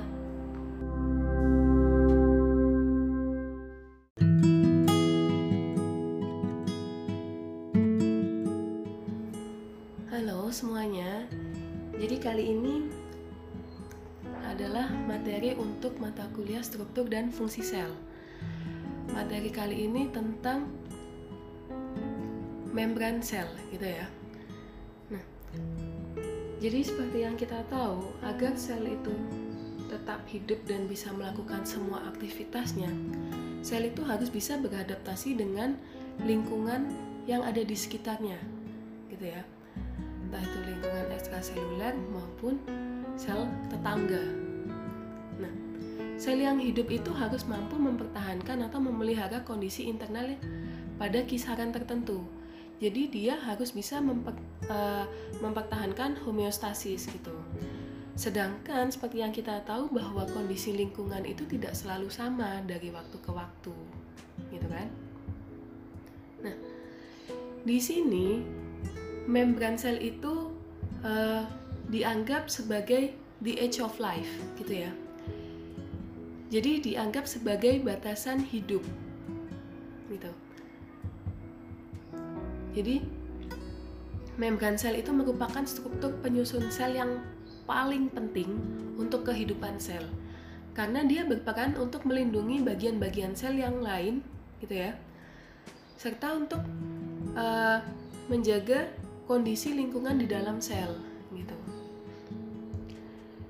Membran sel ini dia bertugas untuk memisahkan lingkungan di dalam sel dengan lingkungan di luar sel gitu. Sehingga sel bisa bertahan hidup. Kalaupun nantinya terjadi kerusakan di membran sel, maka sel bisa mengalami kematian. Itulah sebabnya membran sel dianggap sebagai the edge of life gitu. Nah, fungsi membran sel sendiri selain untuk uh, batasan hidup, dia juga berperan dalam uh, pertahanan selektif gitu ya. Dia dianggap sebagai pertahanan selektif karena sifatnya yang permeabilitas selektif gitu. Jadi dia hanya bisa dilewati oleh molekul-molekul tertentu saja. Gitu. Selain itu juga membran sel itu ikut berperan dalam komunikasi antar sel, gitu ya, pertumbuhan sel serta motil motilitas sel. Jadi pergerakan sel gitu. Nah, struktur yang ada pada membran sel itu juga memungkinkan sel untuk menanggapi sinyal eksternal yang dia dapatkan termasuk interaksi interseluler serta transduksi energi gitu. Nah, di sini komponen membran sel itu ada beberapa ya. Jadi kalau mungkin kita tahunya membran sel itu tersusun dari bilayer lipid deh gitu aja. Padahal sebenarnya terdapat komponen lain seperti kolesterol, protein, dan glikokalix gitu ya atau karbohidrat. Nah, di sini kita akan coba bahas satu persatu terkait struktur yang ada pada membran sel gitu ya. Jadi pertama yang akan kita bahas adalah phospholipid bilayer. Sesuai namanya, phospholipid bilayer. Bilayer berarti kan dia punya dua lapis. Dua lapis apa? Dua lapis fosfolipid jadi ada molekul fosfolipid, gabungan antara fosfat dan lipid. Jadi kalau kalian cari gambar struktur bilayer lipid dan kalian akan menemukan bahwa itu tersusun dari molekul fosfolipid di mana ada kepalanya itu yang dari fosfat kemudian ekornya itu dia dari lipid gitu. Nah, bilayer lipid ini atau molekul fosfolipid ya. Molekul fosfolipid ini dia bersifat amfifatik. Jadi amfifatik itu maksudnya dia punya uh, gugus yang bersifat hidrofilik dan gugus hidrofobik Gugus hidrofilik berarti dia gugus yang suka dengan air. Sedangkan hidrofobik dia nggak suka air, gitu kan? Nah, gugus hidrofilik itu ada di kepala fosfolipid. Jadi kepala fosfolipid itu tersusun dari kolin, fosfat, kemudian ada gliserol. Nah, gliserol ini nanti akan menghubungkan antara kolin dan fosfat terhadap uh, ekor lemaknya, gitu ya, terhadap lipid. Nah, ekor yang tersusun dari lipid ini yang dia bersifat hidrofobik dia nggak bisa kontak dengan air gitu. oleh sebab itu kalau kalian lihat struktur uh, bilayer lipid maka yang menghadap keluar itu dia kepalanya gitu ya jadi yang kontak dengan cairan intrasel maupun ekstrasel itu di bagian kepala. Karena apa? Karena bagian kepala yang bersifat hidrofilik gitu. Sedangkan bagian ekornya dia berada di lapisan bagian dalam gitu. Karena dia menghindari kontak dengan air kayak gitu. Nah uh, fosfolipid molekul fosfolipid yang menyusun membran itu ada berbagai jenis ya di antaranya ada turunan gliserofosfolipid dan turunan sphingolipid gitu. Kalau turunan gliserolipid, eh, turunan gliserofosfolipid berarti dia punya uh, gliserol gitu yang berikatan dengan lipid gitu. Kemudian kepalanya terdiri dari fosfat dan alkohol gitu. Jadi ada gugus fosfat, ada gugus alkoholnya gitu kan. Nah, sedangkan kalau sphingolipid dia itu tersusun dari basa sphingoid gitu. Jadi basa sphingoid kemudian nanti dia berikatan dengan ekor yang hidrofobik gitu. Nah, ekor hidrofobiknya itu dia dari rantai N-asil gitu. Untuk uh, membran sel sendiri itu sebagian besar dari turunan dari turunan gliserofosfolipid gitu. Nah, nanti itu untuk namanya tergantung dari gugus apa yang menempel di kepalanya. Kalau misalnya gugus kolin berarti fosfatidil kolin. Kalau etanol amin berarti fosfatidil etanolamin. Kemudian ada fosfatidil serin, fosfatidil inositol, fosfatidil gliserol. Jadi tergantung dari gugus apa yang nempel di kepalanya. Seperti itu dan semua tipe fosfolipid itu dia bersifat amfipatik. Jadi semua mau turunan mau turunan dari gliko glik, apa gliserofosfolipid maupun turunan dari sphingolipid atau yang lainnya itu dia bersifat amfipatik. Karena dia kepalanya pasti hidrofilik dan ekornya hidrofobik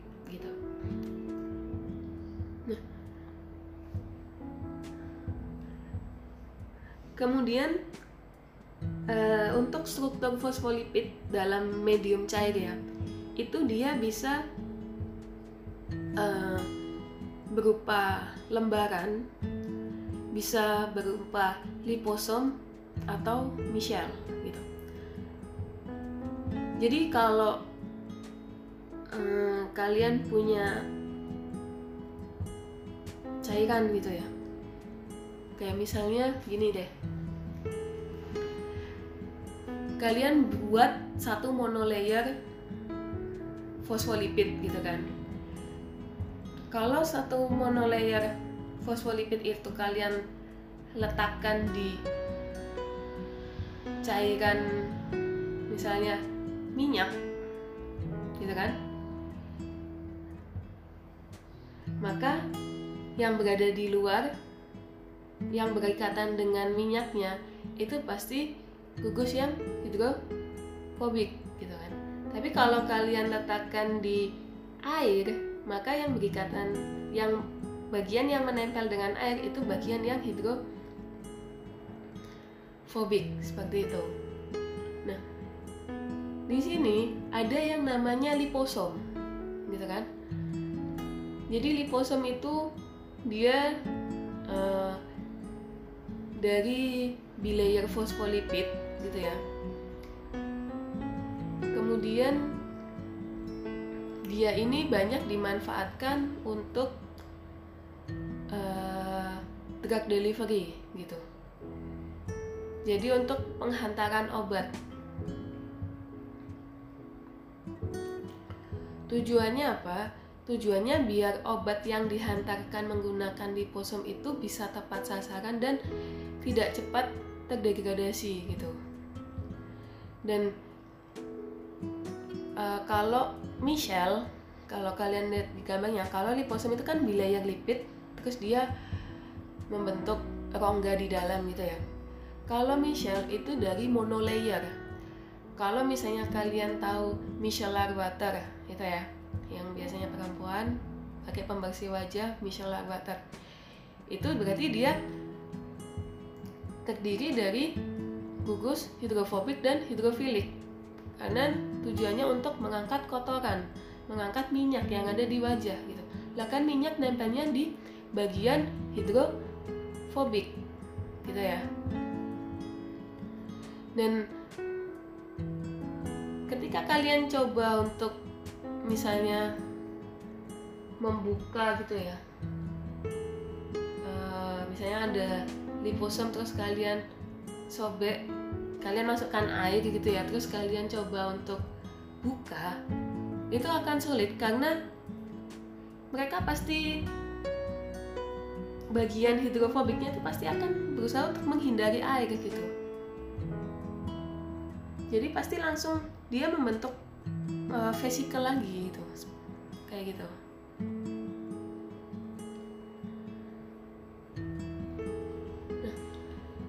Kemudian uh, fosfolipid yang ada di membran ini dia bisa melakukan pergerakan ya. Dia bisa melakukan gerakan untuk dirinya sendiri dalam artian dia tetap pada posisinya kemudian dia melakukan rotasi gitu. Itu bisa atau dia melakukan uh, pergeseran. Jadi bisa melakukan lateral diffusion gitu ya. Pergeseran ke sisi kanan kirinya atau juga bisa bertukar gitu pertukaran juga bisa terjadi antar layer, gitu kan? Kan bilayer fosfolipid itu bisa terjadi. Jadi ke swab gitu ya. Awalnya tadi dia berada di bagian sitosolik kemudian ke swab di bagian non sitosolik itu bisa. Cuman itu jarang terjadi gitu. Dan harus dengan uh, harus ada bantuan enzim kayak gitu.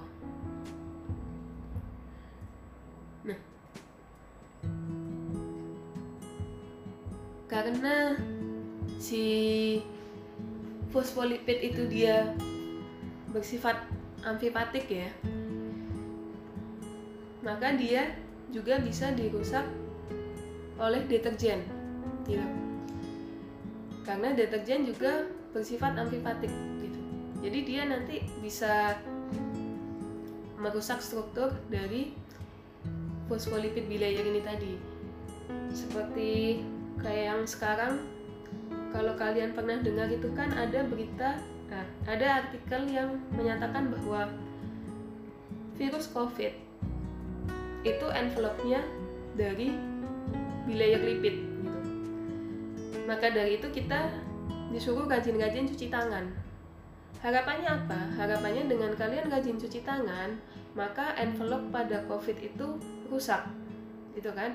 Sehingga RNA tidak bisa masuk. RNA tidak bisa ditransmisikan. Karena apa? Karena envelope-nya sudah rusak. Gitu.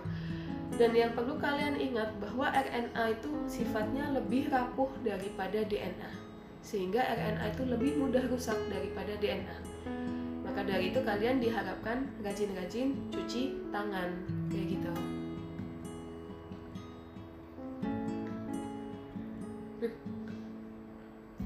Kemudian selain fosfolipid di membran sel juga ada kolesterol ya.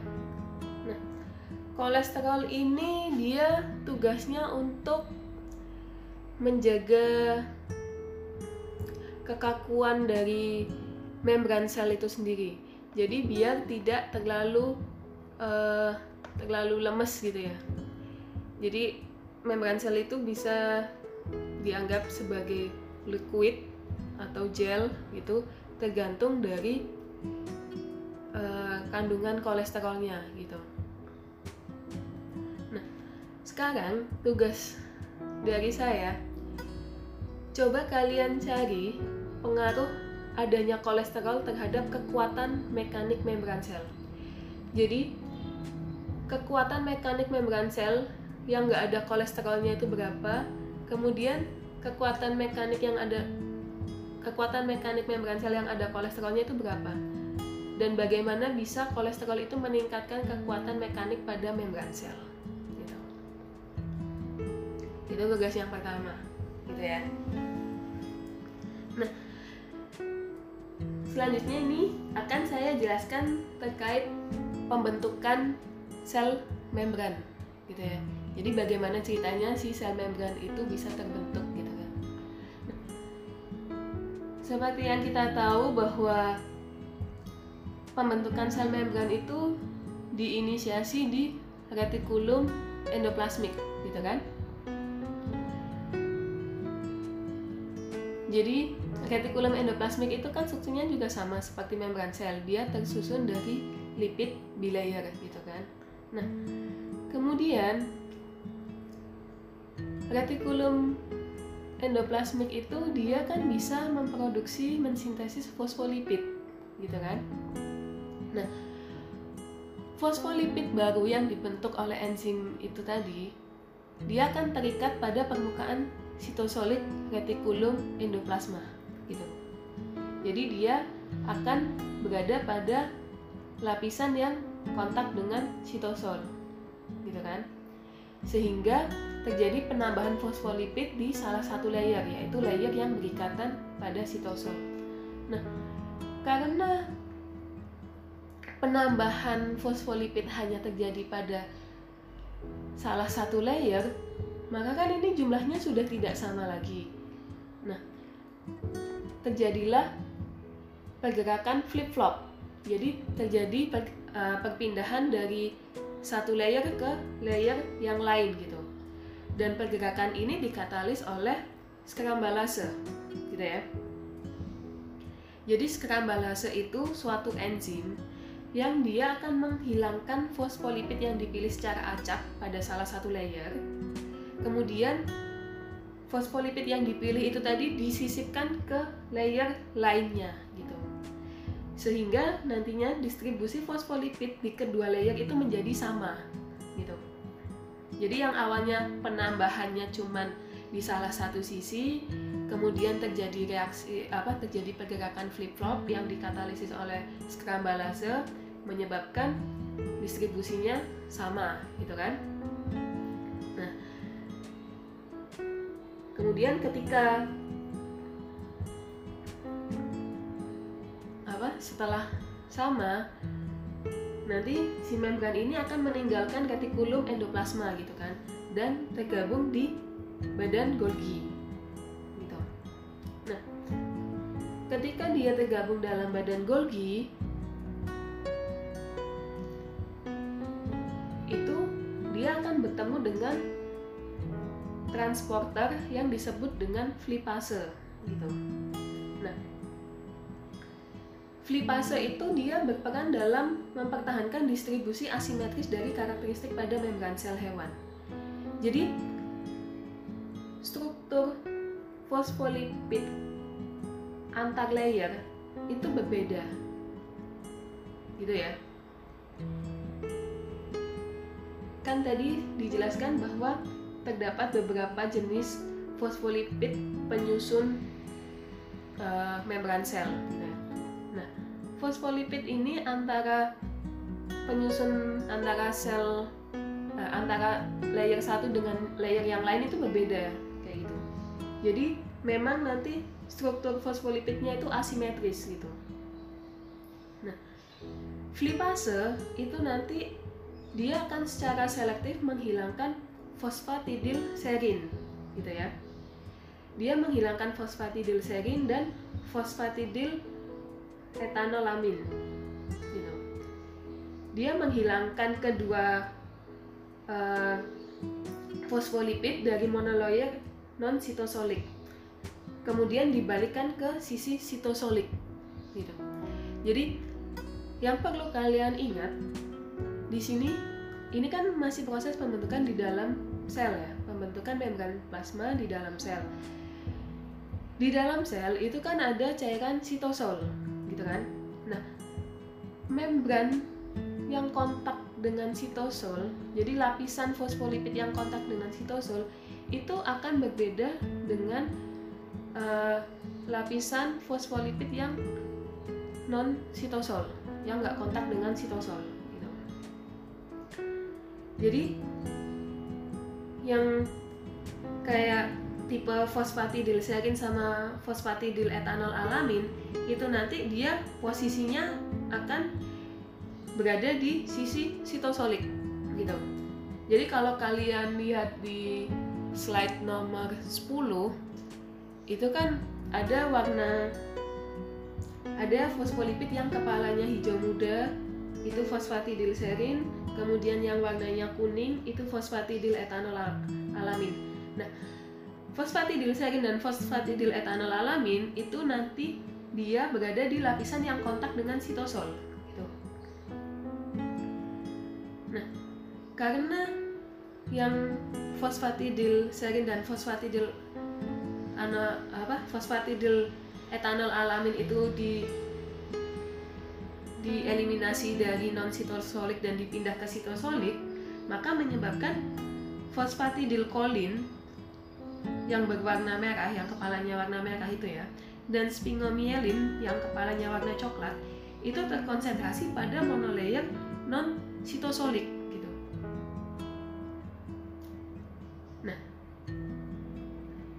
lama-lama itu nanti dia akan melengkung kemudian terbentuk vesicle dan terlepas dari badan Golgi gitu kan? Nah vesicle ini nantinya akan bergabung di membran plasma gitu. Di membran sel. Di mana nanti di membran sel itu uh, yang bagian fosfatidil serin dan fosfatidil etanol alamin dia berada di lapisan yang menghadap intraseluler gitu. Karena dia yang kontak dengan sitosol gitu kan?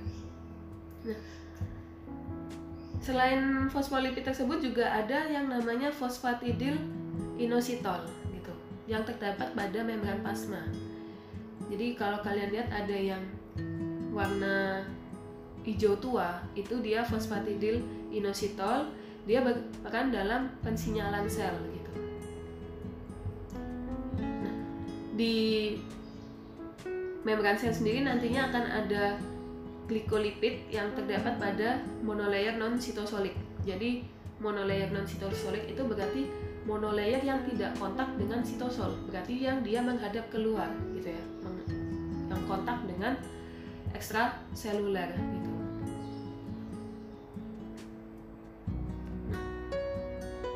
kemudian ada protein membran kalau protein membran dia uh, terdistribusi di membran bilayer ya dia berperan untuk transport molekul ataupun ion kemudian dia berperan sebagai pengait untuk mendeteksi sinyal atau reseptor kemudian juga untuk uh, pengkatalis reaksi gitu. Nah, uh, secara garis besar nanti protein itu ada protein integral dan protein periferal gitu. Nah, di sini kita coba bahas terkait uh, protein dan fungsinya gitu ya. Jadi contohnya untuk protein plasma itu kan tadi ada yang bersifat sebagai transporter, ada yang bersifat seba, apa? Ada yang berfungsi sebagai transporter, ada yang berfungsi sebagai kanal ion, kemudian pengkait gitu kan, reseptor dan enzim. Nah, ini ada beberapa contohnya. Jadi kalau protein yang berperan sebagai transporter itu contohnya protein dalam pompa Na gitu. Jadi dia akan secara aktif memompa Na keluar dari sel dan memasukkan ion K ke dalam sel gitu. Sedangkan kalau kanal ion itu contohnya kanal untuk ion K gitu. Di mana dia akan memperbolehkan ion K untuk keluar dari sel Kalau untuk protein yang berperan sebagai pengait, contohnya adalah integrin, gitu. Di mana nanti dia berfungsi untuk uh, menghubungkan filamen aktin pada intraseluler ke matriks ekstraseluler, gitu. Kemudian ada reseptor, contohnya di sini ada platelet derived growth factor reseptor, gitu kemudian ada yang berperan sebagai enzim seperti adenyl adenyl siklase seperti itu. Nah, di sini asosiasi protein membran terhadap bilayer lipid itu ada beberapa ya. Jadi ada yang dia itu transmembran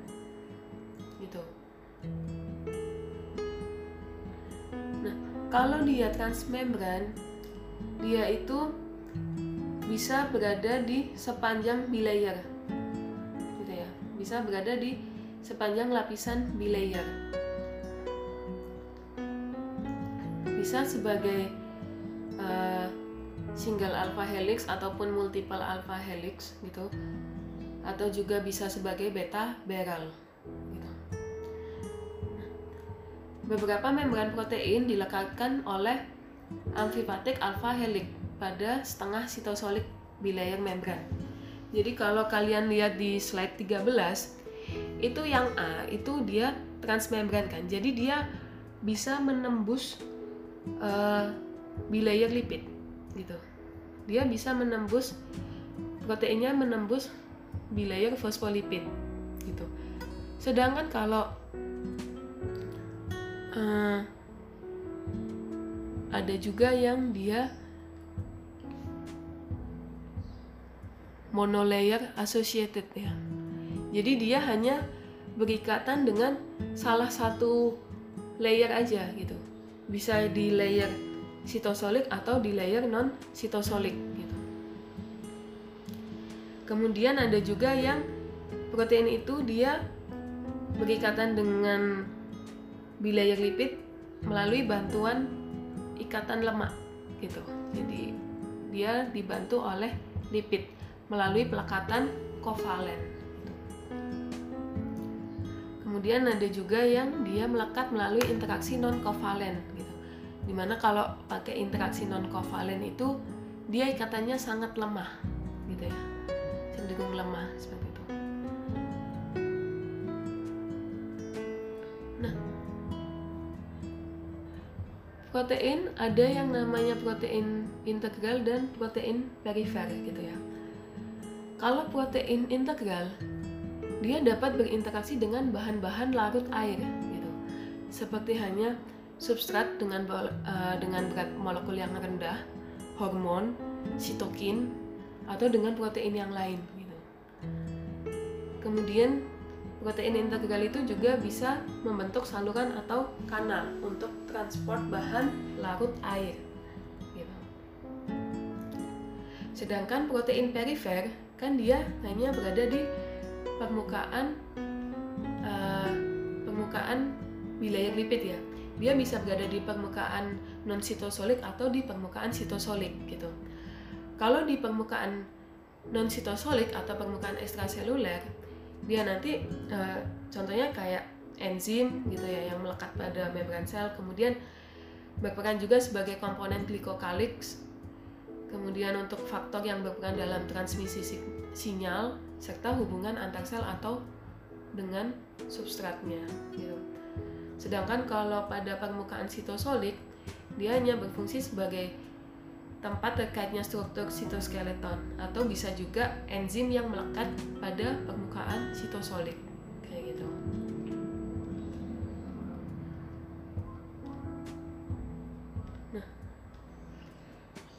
selanjutnya komponen yang terakhir ya itu ada glikokalix gitu jadi glikokalix itu dia disusun oleh gugus gula yang berikatan dengan lipid maupun protein yang ada di membran sel gitu.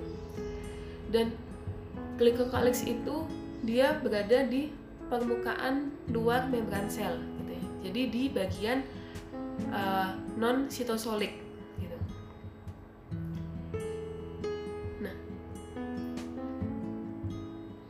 uh, dia berikatan dengan membran itu melalui ikatan kovalen gitu.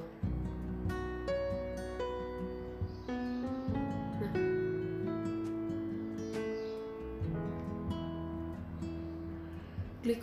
Ini dia memiliki beberapa peranan ya.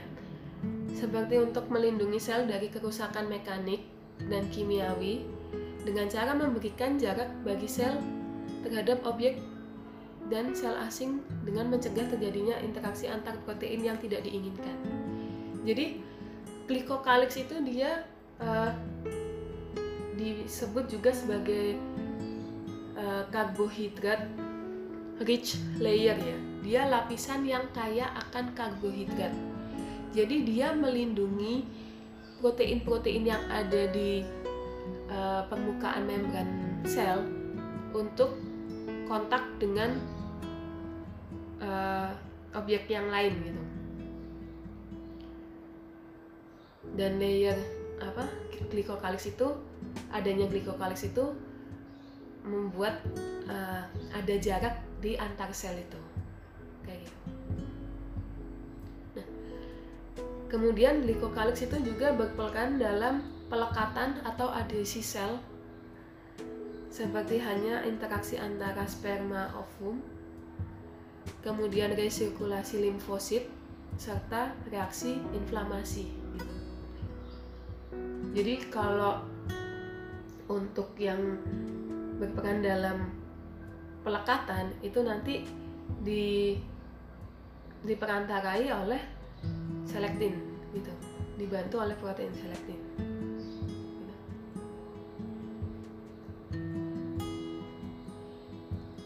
jadi sekian penjelasan dari saya. Kemudian saya ingin memberikan tugas. Uh, coba kalian cari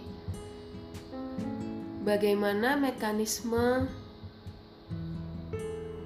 bagaimana mekanisme glikokalix itu tadi dalam uh, dalam melindungi sel dari kerusakan mekanik dan kimiawi. Jadi coba kalian cari tahu gimana cara uh, lapisan glikokalix ini bekerja pada membran sel gitu ya. Untuk tugasnya silahkan dikirimkan uh, tugasnya ditulis tangan, kemudian difoto atau di scan, kemudian silahkan dikirim ke email saya saya tunggu sampai jam jam 3 gitu ya. Sekian dari saya. Terima kasih. Jika ada yang ingin ditanyakan atau ada yang kurang jelas silahkan tanya ke silahkan tanya via WA gitu ya. Terima kasih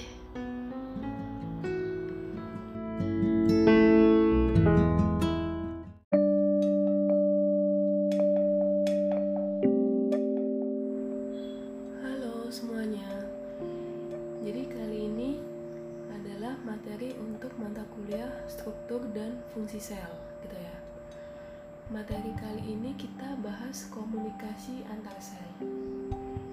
Jadi uh, seperti yang kita tahu bahwa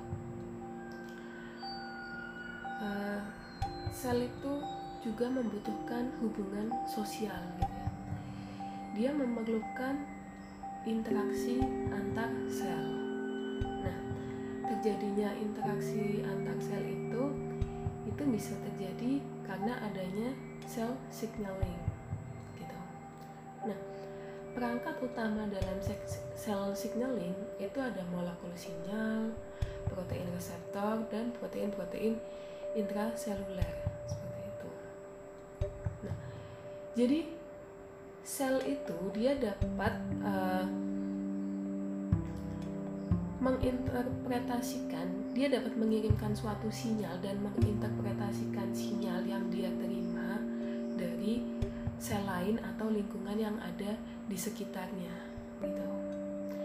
Dan uh, beberapa menunjukkan bahwa uh, beberapa penelitian menunjukkan bahwa prinsip dari komunikasi sel itu sama semuanya, gitu.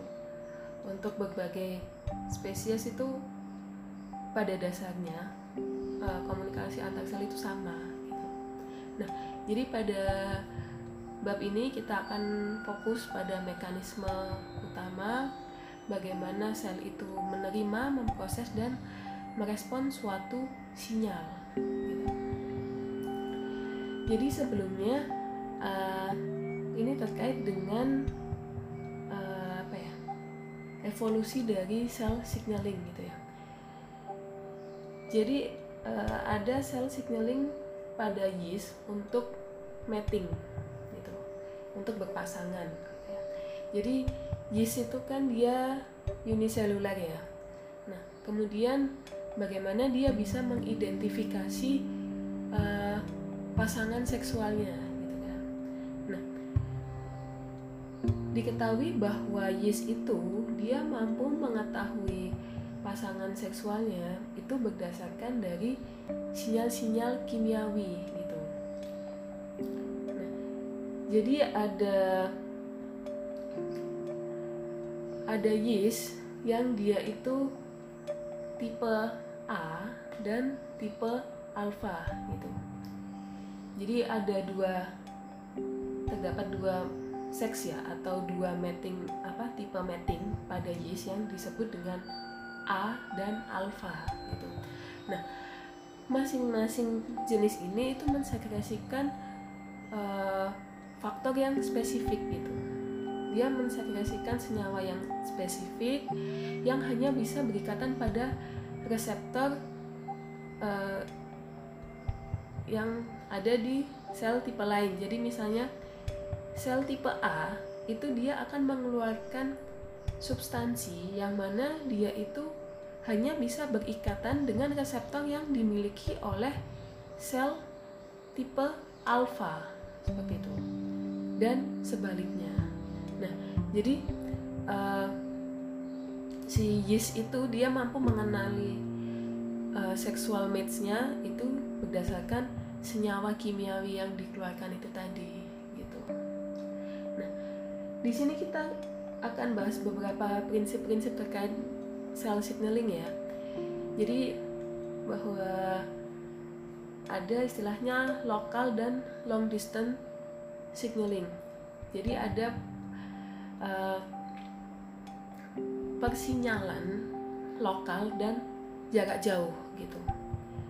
Nah kalau di kita manusia itu kan kita termasuk organisme multiseluler ya. Nah jadi Eh, sel-sel yang ada di organisme multiseluler itu biasanya berkomunikasi melalui molekul sinyal ekstraseluler gitu. Jadi dia mendapatkan sinyal dari luar sel. Gitu. Nah, beberapa tipe komunikasi sel itu kan ada lokal, ada long distance signaling. Kalau yang termasuk dalam lokal itu ada kontak dependent. Jadi kontak dependent itu dia berdasarkan uh, kontak dengan sel yang ada di dekatnya, yang ada di sebelahnya, gitu ya. Nah, kontak dependent itu bisa terjadi melalui cell junction atau sel-sel recognition, gitu. Kemudian ada yang namanya paracrine signaling, gitu.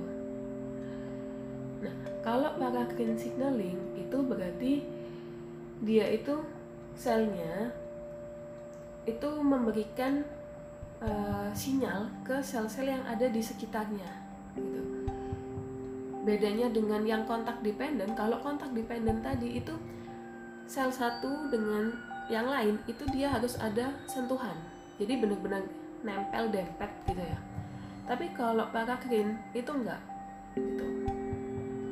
ini bisa dipahami ya kemudian ada synaptic signaling nah kalau signa, uh, signa, synaptic signaling itu dia ada pada sel saraf gitu kan? Di mana kita tahu bahwa sel saraf itu kan melepaskan neurotransmitter ke sinaps gitu. Jadi itu yang termasuk lokal ya.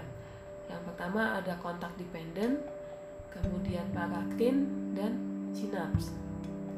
Nah kemudian untuk yang jarak jauh itu difasilitasi oleh hormon atau endokrin. Jadi kan hormon atau endokrin itu kan dia uh, bisa disekresikan ke uh, mana? cairan tubuh di darah gitu kan.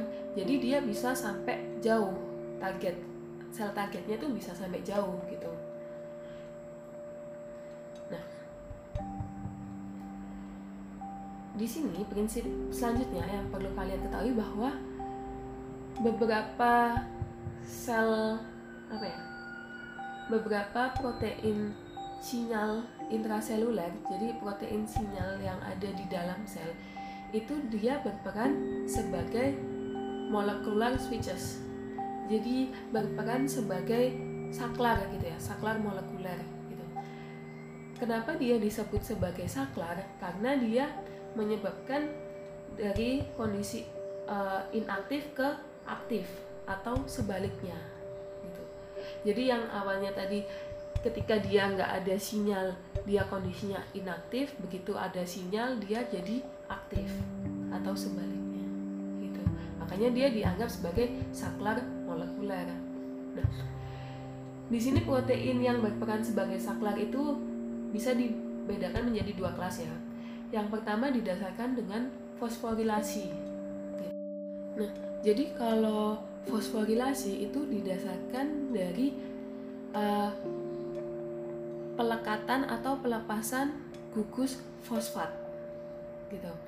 Jadi uh, semisal awalnya dia saklarnya off ya.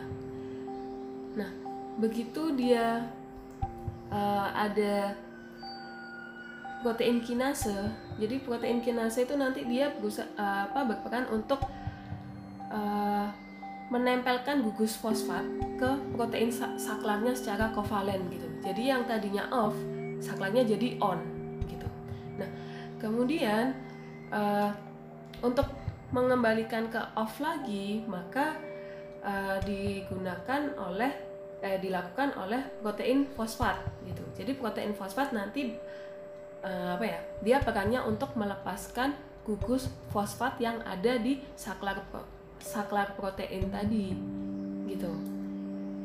Jadi onnya itu pakai protein kinase untuk melekatkan fosfat kemudian offnya pakai protein fosfat yang untuk melepaskan gugus fosfat gitu.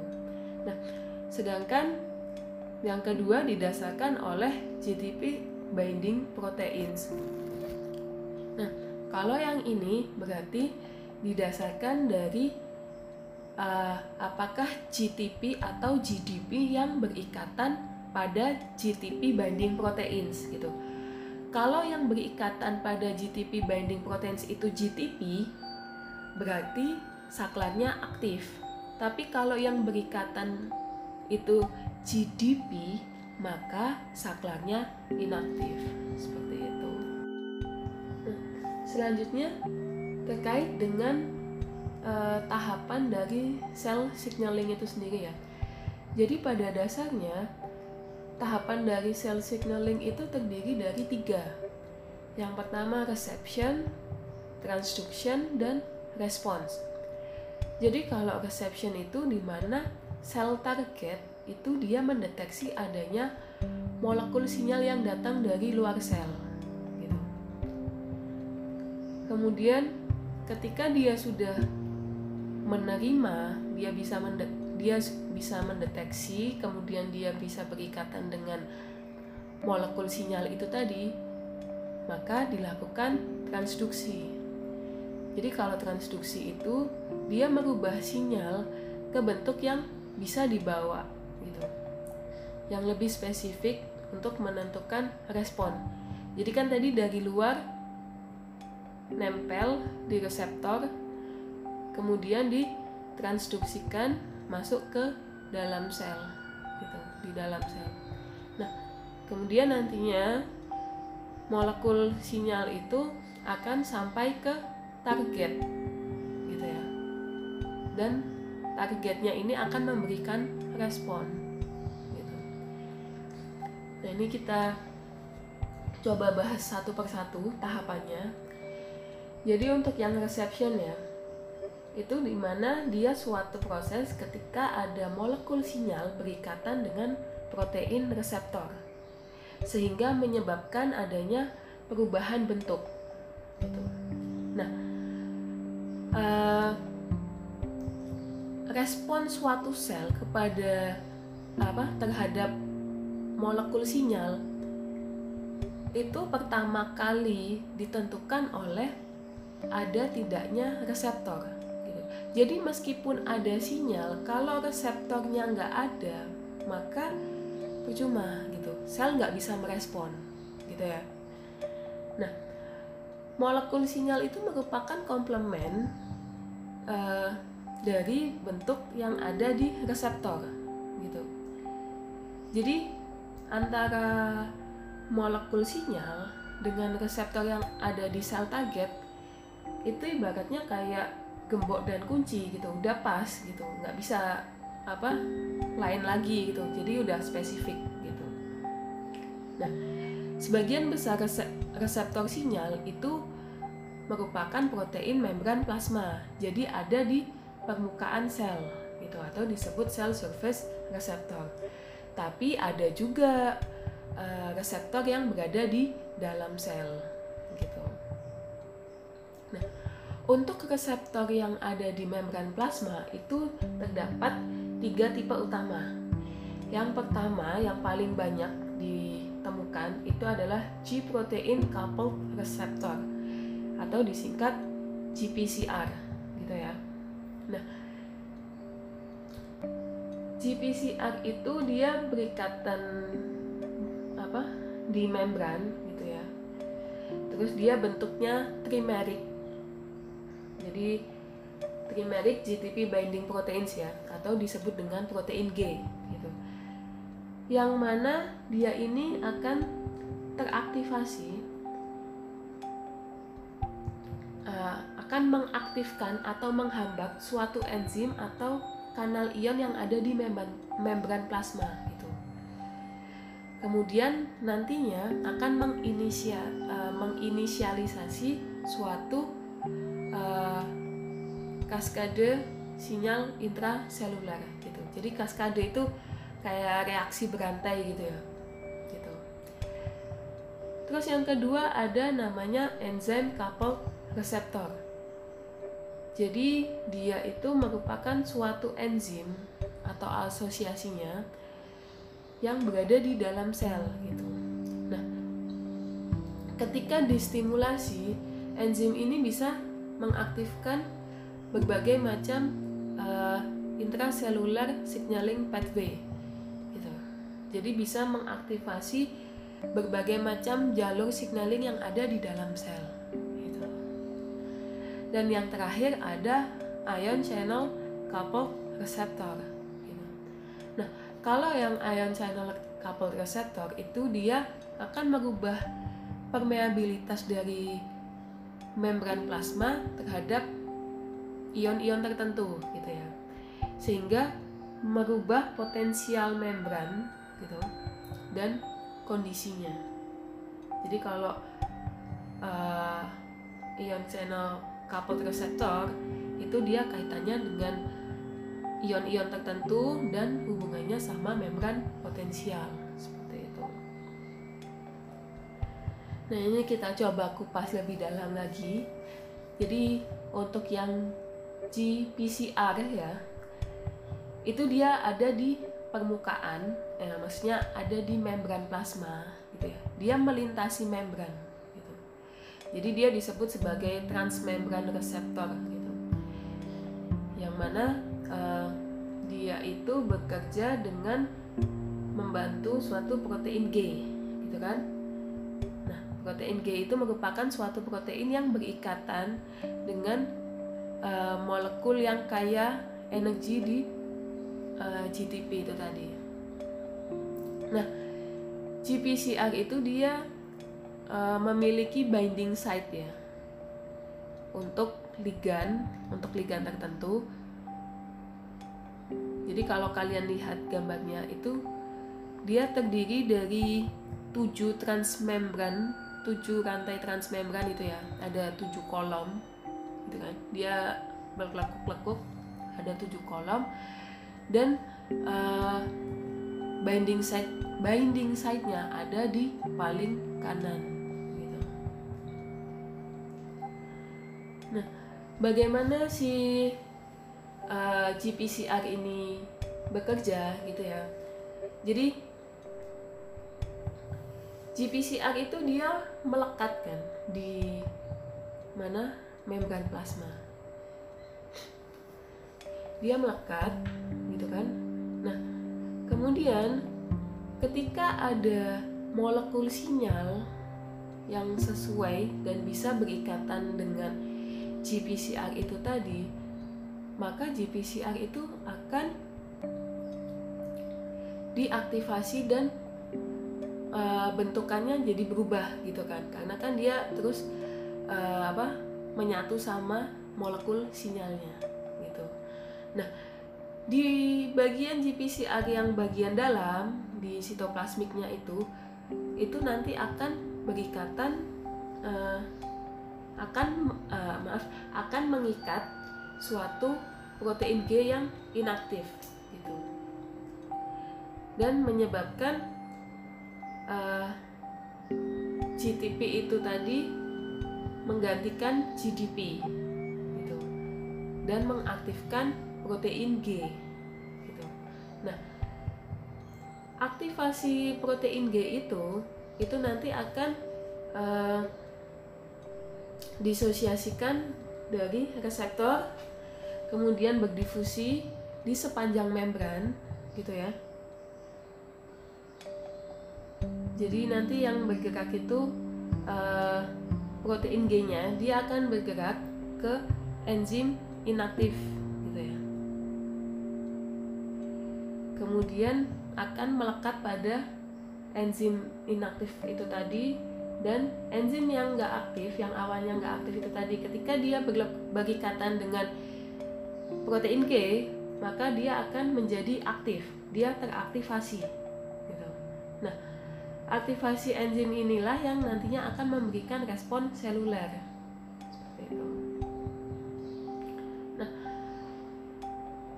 kemudian Ketika sudah selesai, maka terjadi pelepasan fosfat dan GTP akan kembali ke GTP dan terlepas dari enzim yang teraktivasi itu tadi. Seperti itu uh, bisa dilihat di slide 12 ya untuk lebih jelasnya seperti itu. Nah selanjutnya terkait dengan enzim coupled receptor. Jadi uh, reseptor ini merupakan kelas terbesar ya untuk reseptor enzim yang terdiri dari uh, yang tersusun dari reseptor dengan suatu domain sitoplasmik gitu. Nah, dia fungsinya sebagai uh, tirosin kinase. Jadi tirosin kinase itu suatu enzim ya enzim yang berperan untuk menfosforilasi tirosin pada uh, protein sinyal intraseluler gitu. Jadi untuk enzim coupled receptor itu disebut juga dengan reseptor tirosin kinase. Nah, untuk cara kerjanya gimana? Jadi sebelum ada molekul sinyal yang berikatan gitu ya. Si reseptor tirosin kinase itu dia uh, berdiri sendiri gitu ya sebagai individual unit atau sebagai monomer gitu ya. Dia sendiri-sendiri. Dan masing-masing monomer itu dia punya extracellular ligand binding site gitu. Dia punya situs situs pelekatan ligan gitu. Nah kemudian uh, ketika ada molekul sinyal datang itu menyebabkan dua reseptor monomer itu dia berasosiasi dia mendekat. Jadi yang tadinya uh, reseptornya berdiri sendiri-sendiri dia individualis. Ketika ada molekul sinyal. Dua uh, dua reseptor tirosin kinase itu dia mendekat satu sama lain. Sehingga uh, dia membentuk dimer gitu ya.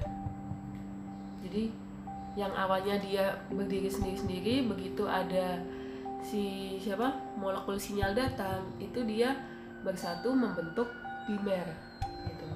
Nah uh, proses pembentukan dimer itu dia mengaktifasi uh, bagian tirosin kinase dari masing-masing monomer gitu. Sehingga masing-masing tirosin kinase itu menambahkan fosfat dari molekul ATP untuk tirosin yang merupakan bagian dari ekor monomernya gitu kan. Nah, ketika dia uh, masing-masing tirosin di bagian ekor itu mendapat tambahan fosfat, maka reseptor itu akan uh, teraktivasi sepenuhnya. Gitu.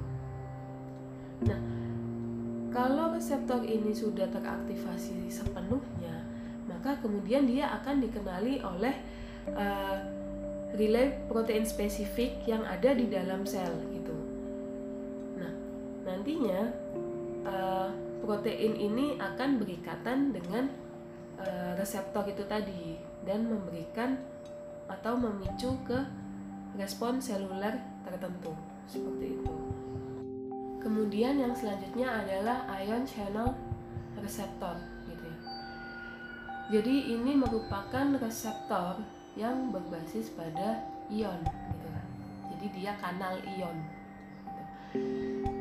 Jadi uh, kanal ini seperti yang sudah pernah saya jelaskan di materi sebelumnya itu dia berperan sebagai suatu gate gitu ya yang akan membuka atau menutup ketika uh, reseptornya berubah bentuk gitu. ketika reseptornya berikatan dengan molekul sinyal gitu.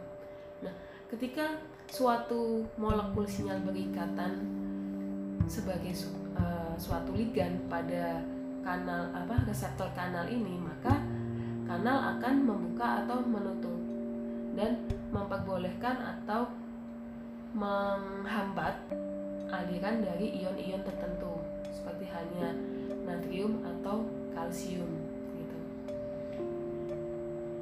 Jadi uh, protein ini akan berikatan dengan ligan pada situs spesifik gitu ya yang ada di luar sel. Nah, setelah uh, reseptor itu dia berikatan dengan molekul sinyal atau proses reception sudah terjadi, maka tahapan selanjutnya adalah transduksi sinyal, gitu ya. Jadi transduksi sinyal itu merupakan suatu rangkaian, gitu, rangkaian dari interaksi molekuler yang mana sinyal itu akan diteruskan dari reseptor ke molekul target yang ada di sel. Gitu. Nah, biasanya proses transduksi itu dia melibatkan banyak molekul gitu dan terdiri dari beberapa tahapan gitu. jadi ada nanti untuk transduksi sinyal itu ada yang namanya signal transduction pathway ada yang uh, proses uh, fosforilasi defosforilasi Kemudian ada yang diperantarai oleh molekul kecil atau ion yang disebut sebagai second messenger. Gitu. Nah, uh, reseptor yang ada di permukaan sel itu nantinya dia akan meneruskan sinyal ekstraseluler melalui uh, via intracellular signaling pathway gitu ya. Jadi selnya akan diteruskan masuk ke dalam sel. Gitu. Jadi ketika reseptor transmembran mendeteksi adanya sinyal di luar dan sinyal tersebut akan dikirimkan ke dalam sel gitu dalam bentuk yang baru jadi bentuk si molekul sinyal yang di luar pasti akan beda dengan yang di dalam gitu. Dan pada setiap tahapan si, uh, sinyal itu di transduksi menjadi bentuk yang berbeda gitu. Jadi disesuaikan dengan apa ya targetnya. Kemudian uh, dia bisa ber, terjadi perubahan bentuk karena reaksi-reaksi yang terjadi seperti hanya fosforilasi itu tadi gitu nah jadi ketika molekul sinyal dari luar sel berikatan dengan protein reseptor yang ada di transmembran, maka sinyal tersebut akan ditransduksikan ke dalam gitu. Menjadi molekul signaling intraseluler. Nah, dalam proses molekul signaling intraseluler itu nanti bentuk proteinnya akan berubah-ubah gitu. Kemudian akan Eh, menjadi efektor protein ya protein efektor ada yang bisa menyebabkan transcription uh, apa ada yang ber, uh, memberikan efek sebagai transcription regulator ada sitoskeletal protein metabolic enzim atau yang lainnya nah kemudian protein efektor itu akan sampai pada sel target dan sel target bisa memberikan respon gitu. nah komponen-komponen pada intracellular signaling pathway itu dia bisa memberikan satu atau lebih fungsi utama ya. Jadi dia bisa uh, meneruskan gitu ya, meneruskan sinyal atau juga menyebarkan ke seluruh bagian sel. Kemudian juga bisa amplifikasi. Jadi sinyal yang diterima itu akan dikuatkan gitu ya diamplifikasi sehingga uh, molekul sinyal ekstraseluler yang sangat sedikit itu tadi itu mampu direspon oleh uh, intraseluler gitu ya mampu direspon oleh sel target gitu kemudian juga uh, bisa mendeteksi sinyal dari beberapa uh, intracellular signaling pathway dan mengintegrasikannya sebelum melanjutkan ke tahapan berikutnya. Gitu. Terus juga bisa mendistribusikan sinyal ke lebih dari satu efektor, uh, ke lebih dari satu protein protein efektor. Gitu. Jadi kayak yang tadi kan disebutkan dari satu molekul sinyal intraseluler bisa menjadi beberapa protein efektor gitu kan bisa jadi transcription regulator bisa jadi sitoskeletal protein bisa jadi metabolic metabolic enzyme kemudian yang terakhir juga bisa memodulasi respon untuk sinyal dengan cara meregulasi aktivitas komponen upstreamnya. Atau dikenal sebagai feedback system. Jadi dikenal sebagai umpan balik gitu ya. Nah ini gambarannya bagaimana uh, protein sinyal intraseluler itu mampu meneruskan mengamplifikasi mengintegrasi mendistribusikan dan memodulasi via umpan balik pada suatu sinyal yang datang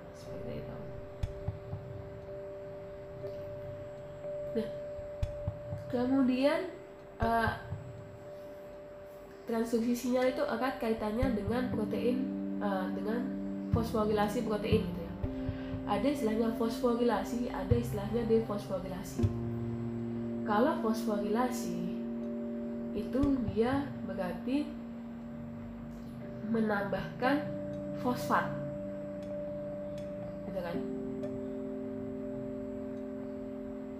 Jadi uh, gini ya pada protein fosforilasi dan defosforilasi itu dia te, uh, apa ya berperan untuk meregulasi aktivitas protein. Gitu.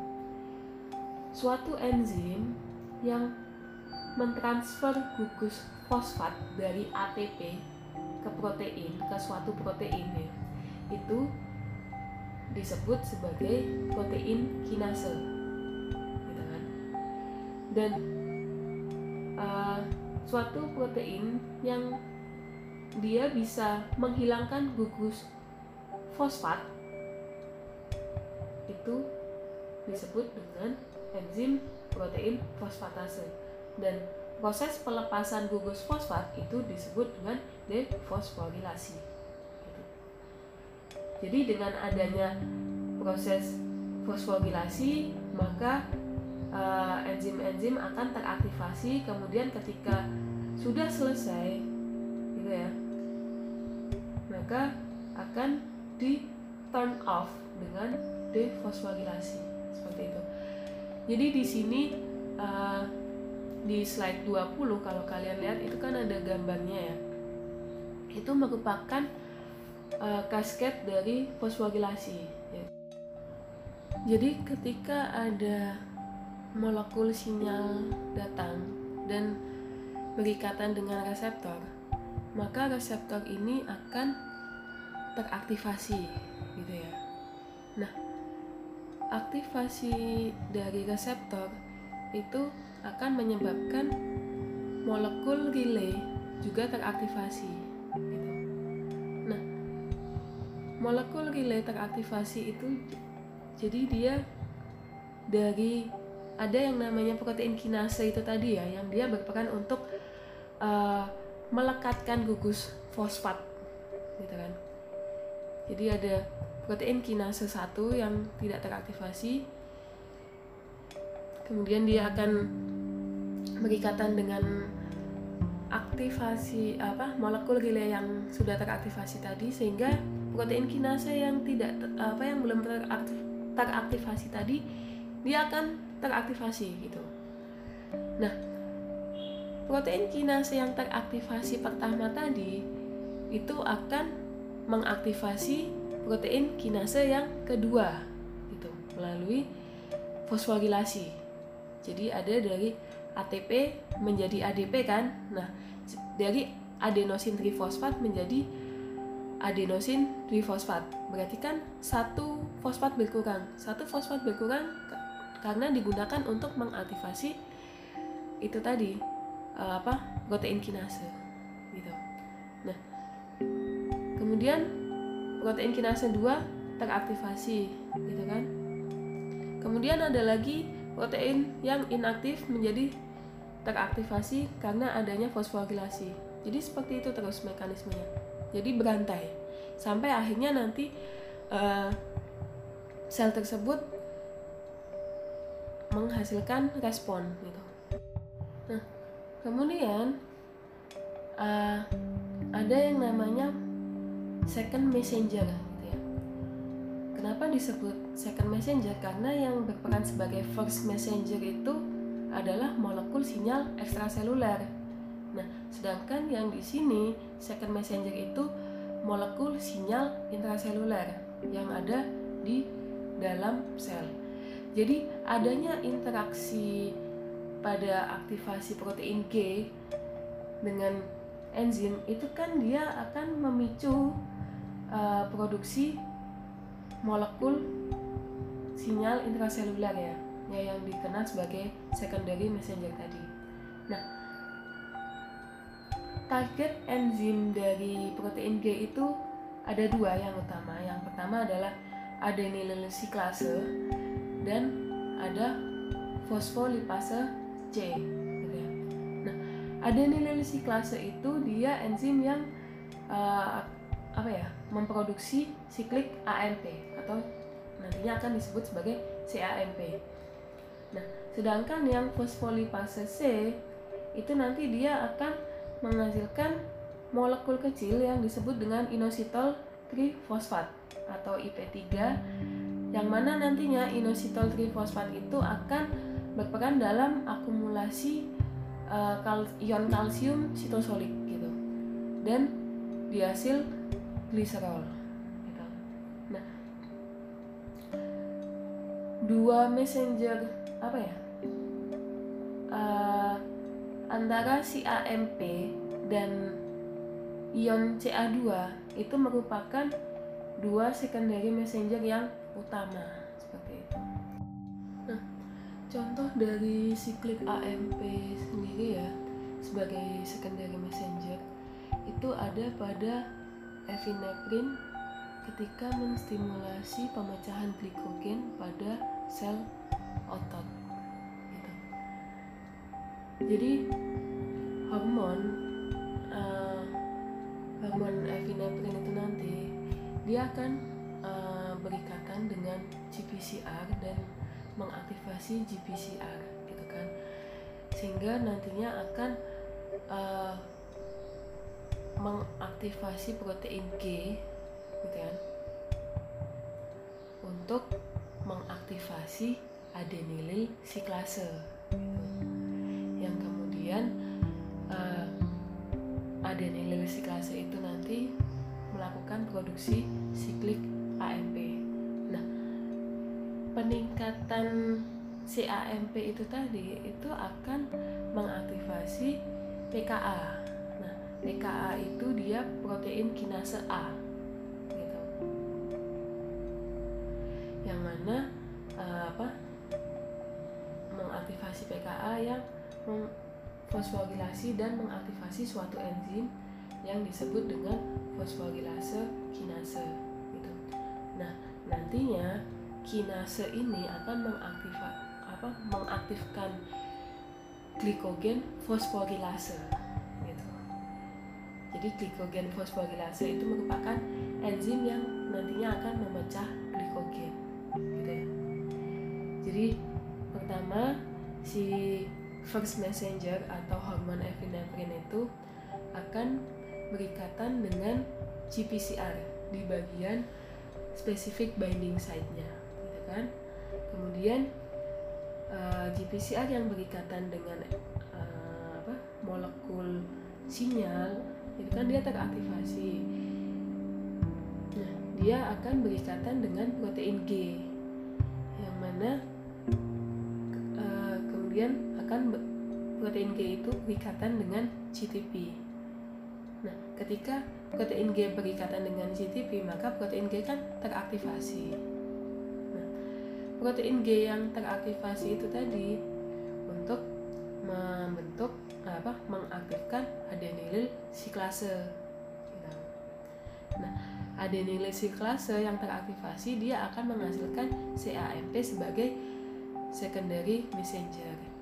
Nah, CAMP ini nantilah yang akan mengaktifasi protein kinase A agar supaya kinase teraktivasi dan kinase yang teraktivasi bisa mengaktifasi fosforilase fosforilase glikogen gitu. Yang nantinya berperan untuk memecah glikogen. Jadi reaksinya reaksi berantai ya kayak domino efek domino seperti itu.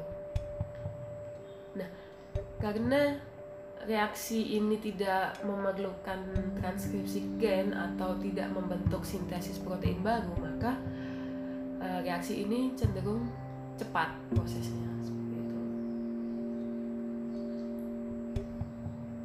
Nah uh, intraselular siklik AMP itu sebenarnya juga bisa mengaktifasi transkripsi gen jadi kalau yang dengan stimulus dari epinefrin dia kan tidak memerlukan apa pembentukan protein baru. Dia kan hanya mengaktifasi enzim yang sudah ada. Dia tidak membentuk. Nah ada juga reaksi apa dari si AMP yang apa yang bisa mengaktifasi transkripsi gen gitu ya. Jadi kalau misalnya di sini kasusnya ada yang PET-B dimediasi oleh si AMP dari plasma membran targetnya ke nukleus gitu. Nah, PKA yang apa protein kinase A tadi itu diaktifasi oleh adanya peningkatan si AMP intraseluler kan. Nah, sehingga si protein kinase A itu dapat masuk ke nukleus. Nah, si PKA ini masuk ke nukleus dan kemudian terjadi fosforilasi spesifik pada regulator transkripsi gitu. Jadi yang tadinya regulator transkripsi itu inaktif kemudian menjadi aktif gitu. Nah, ketika sudah aktif maka terjadi uh, reaksi transkripsi kan nah sehingga terbentuk uh, apa ya terbentuk protein baru mungkin atau yang lain yang jelas di sini terjadi proses transkripsi gen gitu.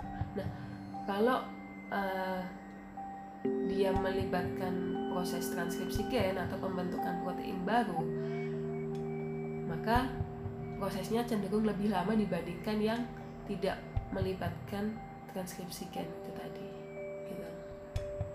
Nah ini ada beberapa contoh dari respon sel yang dimediasi oleh si AMP. Kemudian secondary messenger selanjutnya itu kan tadi uh, terkait dengan ion kalsium ya. sebelumnya saya mau coba jelaskan terkait dengan bagaimana fosfolipase C mengaktifasi dua signaling pathway gitu ya. Jadi uh, molekul messenger ya, dua molekul messenger itu diproduksi ketika uh, eh, IP3 atau inositol fosfolipid itu tadi dihidrolisis oleh fosfolipase C. Gitu ya. Jadi fosfolipase C menghidrolisis inositol fosfolipid sehingga diproduksi uh, molekul messenger. Nah, inositol 145 trifosfat atau IP3 itu tadi dia di uh, terdifusi melalui sitosol di sitosol dan memicu terjadi pelepasan ion kalsium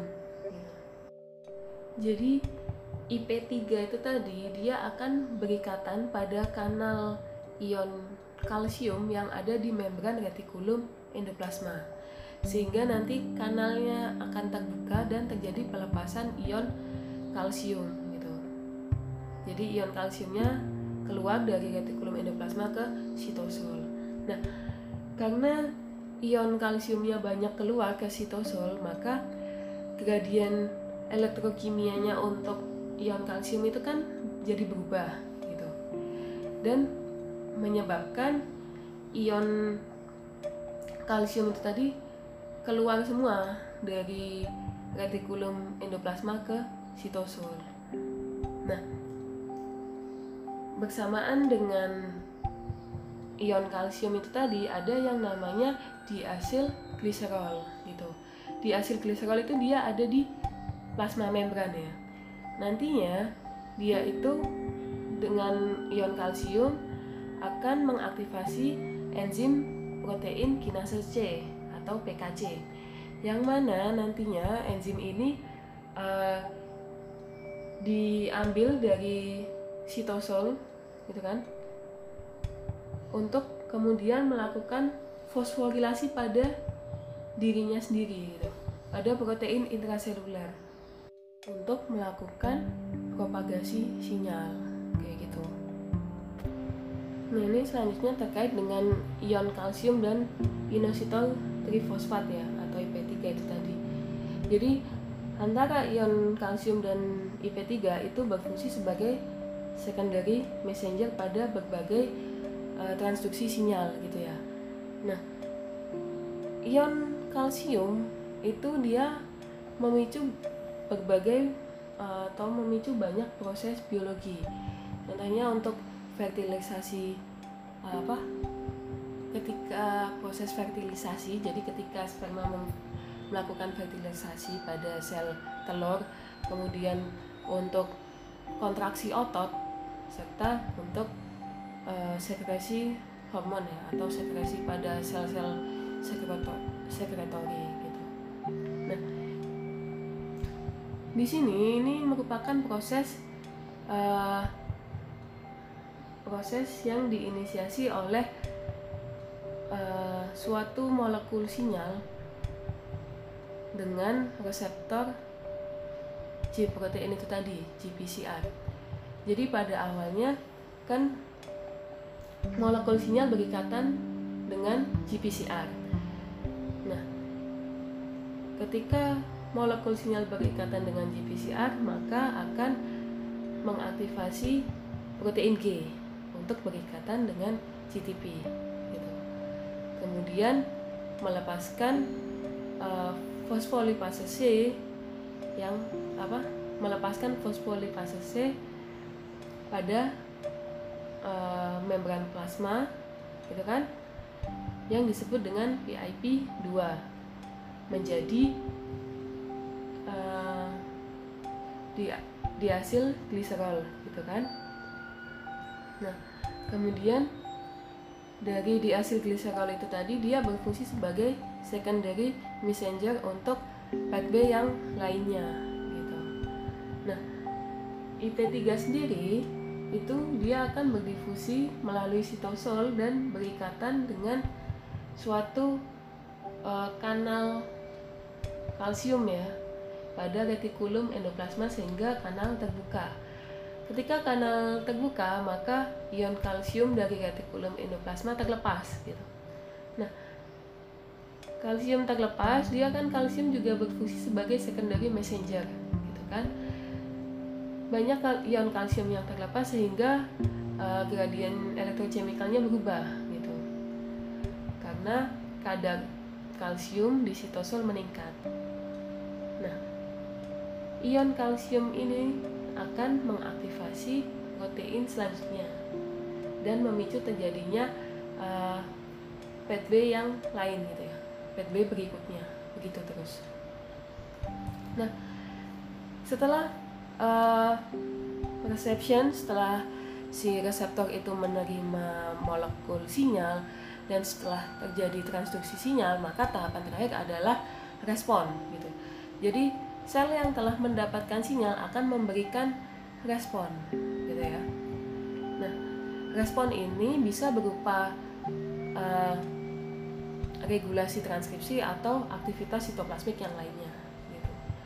Jadi respon-respon yang mungkin bisa terjadi adalah yang pertama adalah nuclear and cytoplasmic response jadi respon yang ada yang berpengaruh pada aktivitas nuklear dan sitoplasmik atau dia uh, meregulasi respon yang diregulasi oleh uh, apa ya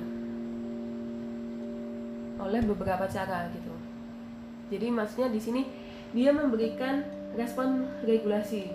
Contohnya dengan uh, amplifikasi sinyal kemudian spesifik spesifisitas sinyal, efisiensi sinyal dan termination dari sinyal itu sendiri gitu. Jadi kalau untuk yang nuklear dan sitoplasmic respon ya itu dia akan meregulasi sintesis protein gitu kan dan biasanya merubah gen spesifik di nukleus terkadang uh, signaling PETB ini dia meregulasi aktivitas protein daripada menyebabkan uh, sintesis.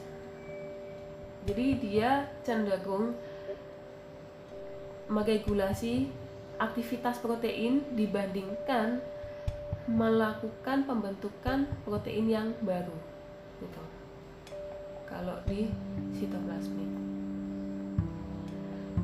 Kemudian untuk sinyal amplifikasi, jadi kalau sinyal amplifikasi itu dia akan menguatkan sinyal gitu ya melalui uh, apa cascade enzim itu tadi. Jadi apa reaksi berantai di mana masing-masing uh, tahapan katalitik di cascade itu dia akan menghasilkan produk yang lebih banyak dan lebih banyak untuk di tahapan selanjutnya gitu. Sehingga lama kelamaan itu yang tadinya mungkin sinyalnya cuma satu lama-lama itu dia jadi banyak gitu. Jadi 10 atau jadi 1000 gitu ya. Nah tujuannya apa? Dilakukan apa? Terjadi amplifikasi sinyal. Tujuannya biar uh, mo, apa? Molekul sinyal yang kecil dan sedikit itu tadi itu bisa direspon oleh sel seperti itu jadi dilakukan amplifikasi sinyal kemudian uh, terkait dengan spesifitas sel signaling ya jadi ada uh, sel yang berbeda itu akan memberikan respon yang berbeda. Kenapa bisa gitu? Karena masing-masing tipe sel itu memiliki gen yang berbeda, gitu kan? Jadi kode gennya itu berbeda dari masing-masing sel, masing-masing tipe sel, sehingga koleksi proteinnya juga berbeda. Nah, kalau koleksi protein yang dipunya berbeda, otomatis responnya juga akan berbeda kayak gitu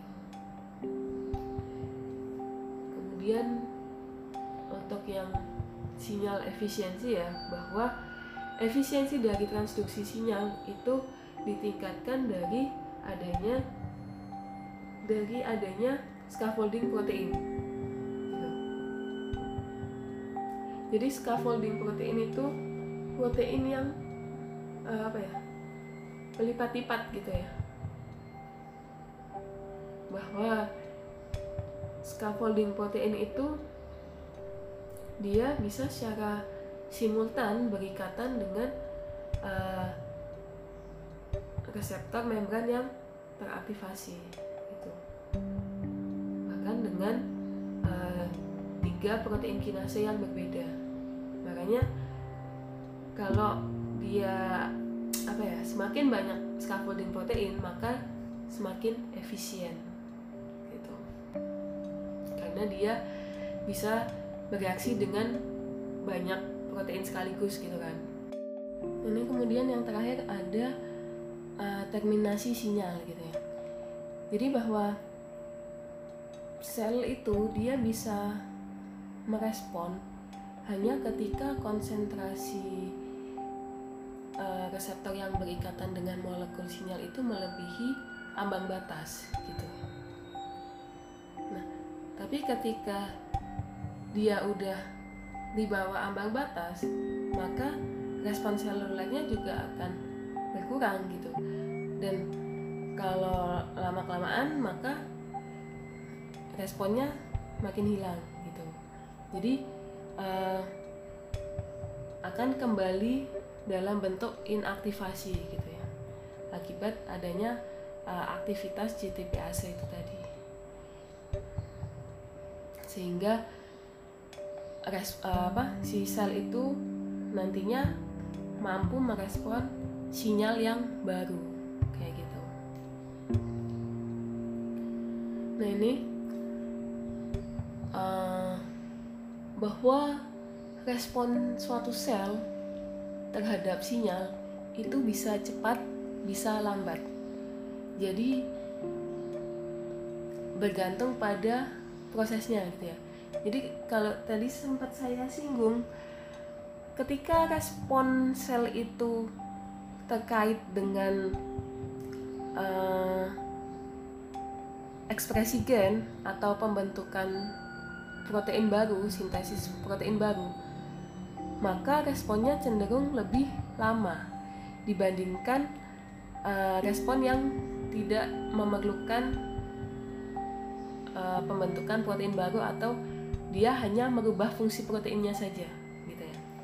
Jadi kalau responnya cuma untuk merubah fungsi protein dari inaktif menjadi aktif gitu aja, maka dia akan lebih cepat daripada uh, respon yang mengharuskan sel membentuk protein baru seperti itu. Jadi itu materi dari saya terkait dengan komunikasi antar sel Semoga bisa dipahami. Jika ada yang kurang jelas, bisa langsung ditanyakan ke saya dan jangan lupa untuk melakukan uh, presensi mengisi daftar hadir di Siadin gitu ya. Terima kasih telah mendengarkan.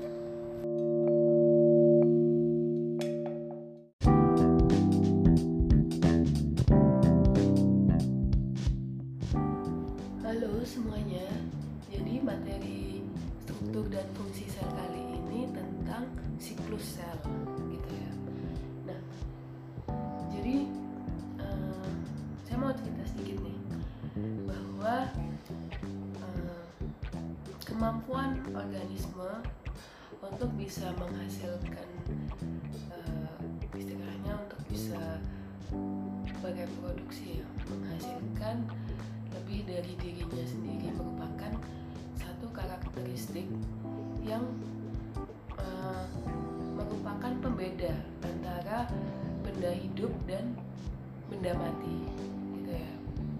Nah, kelangsungan pada reproduksi suatu sel gitu. yang mana reproduksi sel itu uh, disebut dengan cell division atau pembelahan sel. Nah, pembelahan sel itu dia mempunyai beberapa peranan penting dalam kehidupan.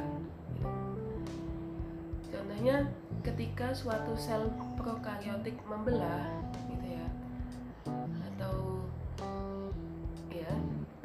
sel prokaryotik membelah diri, itu sebenarnya dia bereproduksi jadi dia menghasilkan keturunan dengan cara membelah diri gitu.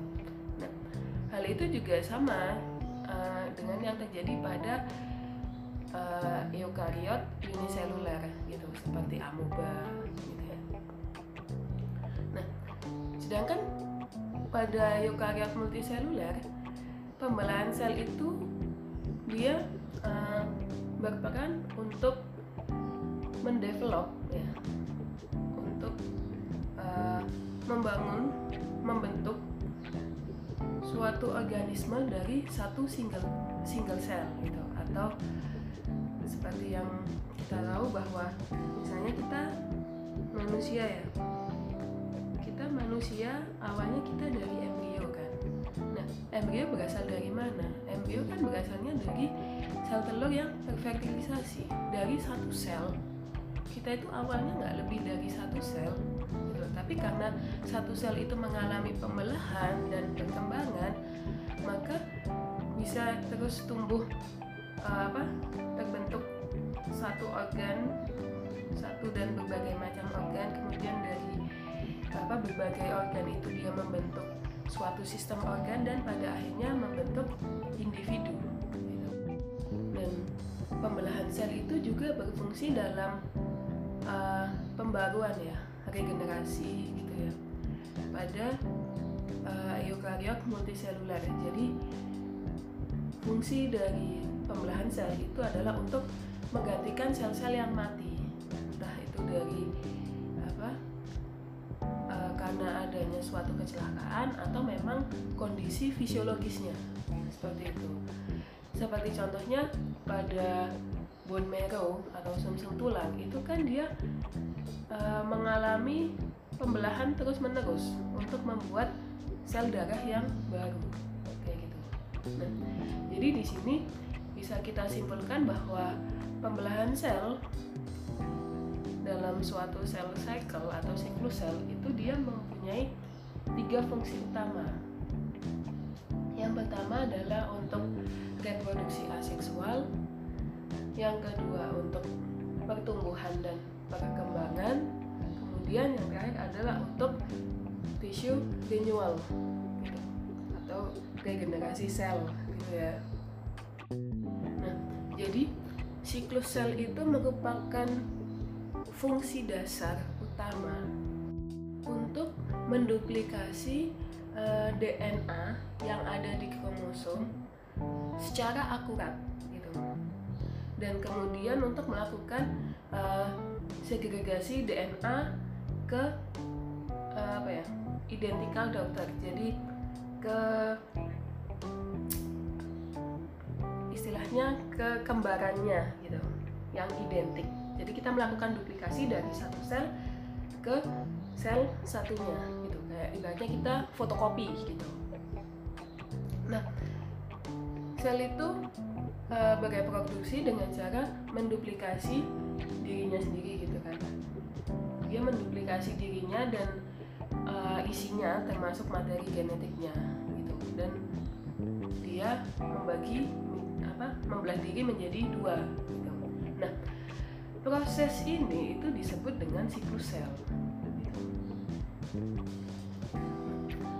Pada sel eukariotik, pembelahan sel itu terdiri dari uh, dua dua apa ya? Dua macam gitu ya. Ada mitosis, ada meiosis.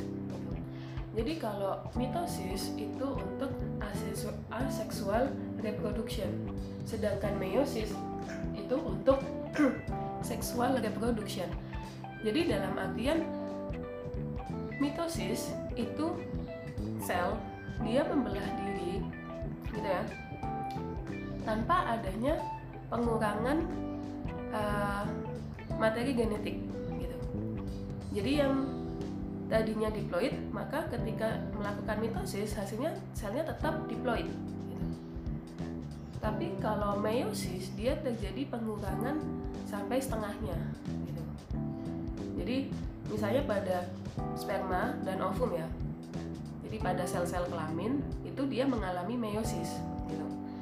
Yang tadinya diploid jadinya haploid gitu kan. Seperti itu. Jadi ada mitosis ada meiosis. Nah pada saat siklus sel itu mengal apa suatu sel itu dia mengalami uh, melakukan duplikasi DNA dan pembelahan sel gitu ya kan? Jadi selama pembelahan sel material genetik DNA itu akan dikopi gitu. Dikopi dan dibagi ke sel yang baru. Jadi ibaratnya materi DNA-nya itu difotokopi gitu. DNA pada sel yang dibagikan itu uh, merupakan rantai yang panjang yang disebut dengan kromosom gitu kan. Dan kromosom DNA itu dia dibungkus oleh suatu protein yang disebut dengan histon. Jadi kan rantai DNA itu kan dia double helix gitu kan. Nah si siapa si double helix itu kan dia rantai yang panjang. Dia itu digulung gitu ya oleh yang namanya uh, histon gitu kan. Kemudian uh, dari gulungan itu tadi dilipat-lipat lagi gitu kan dimampatkan kemudian membentuk nukleosom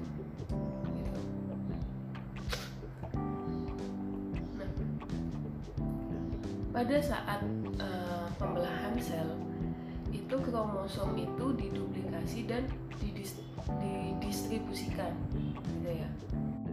Jadi selama mitosis kromosom itu dia dilipat-lipat gitu ya. Dia dimanfaat dimampatkan dan kondensasi mengalami kondensasi gitu. kemudian si kromosom ini diduplikasi gitu sehingga terbentuk sister kromatid gitu. Jadi setelah diduplikasi maka satu kromosom itu terdiri dari dua sister kromatid yang mana uh, sister kromatid ini uh, dihubungkan uh, oleh yang namanya sentromer gitu. Jadi dia dihubungkan terhubung oleh sentromer yang mana sentromer ini merupakan protein kohesin. Nah, kemudian pada saat mengalami pembelahan maka sister kromatid ini dia akan berpisah gitu jadi dia akan berpisah menjadi dua kromosom gitu dan uh, apa dia itu nantinya akan ditarik oleh yang namanya kinetotor gitu. jadi kromosom diduplikasi apa menjadi apa kromosom homolognya gitu kan kemudian dari dua ini dia disatukan oleh yang namanya protein kohesin gitu. Jadi terbentuk sister kromatid gitu kan. Nah kemudian sister kromatid itu nanti dia akan dipisahkan dan dibagikan ke sel yang baru. Seperti itu. Nah kemudian ini terkait dengan siklus sel ya.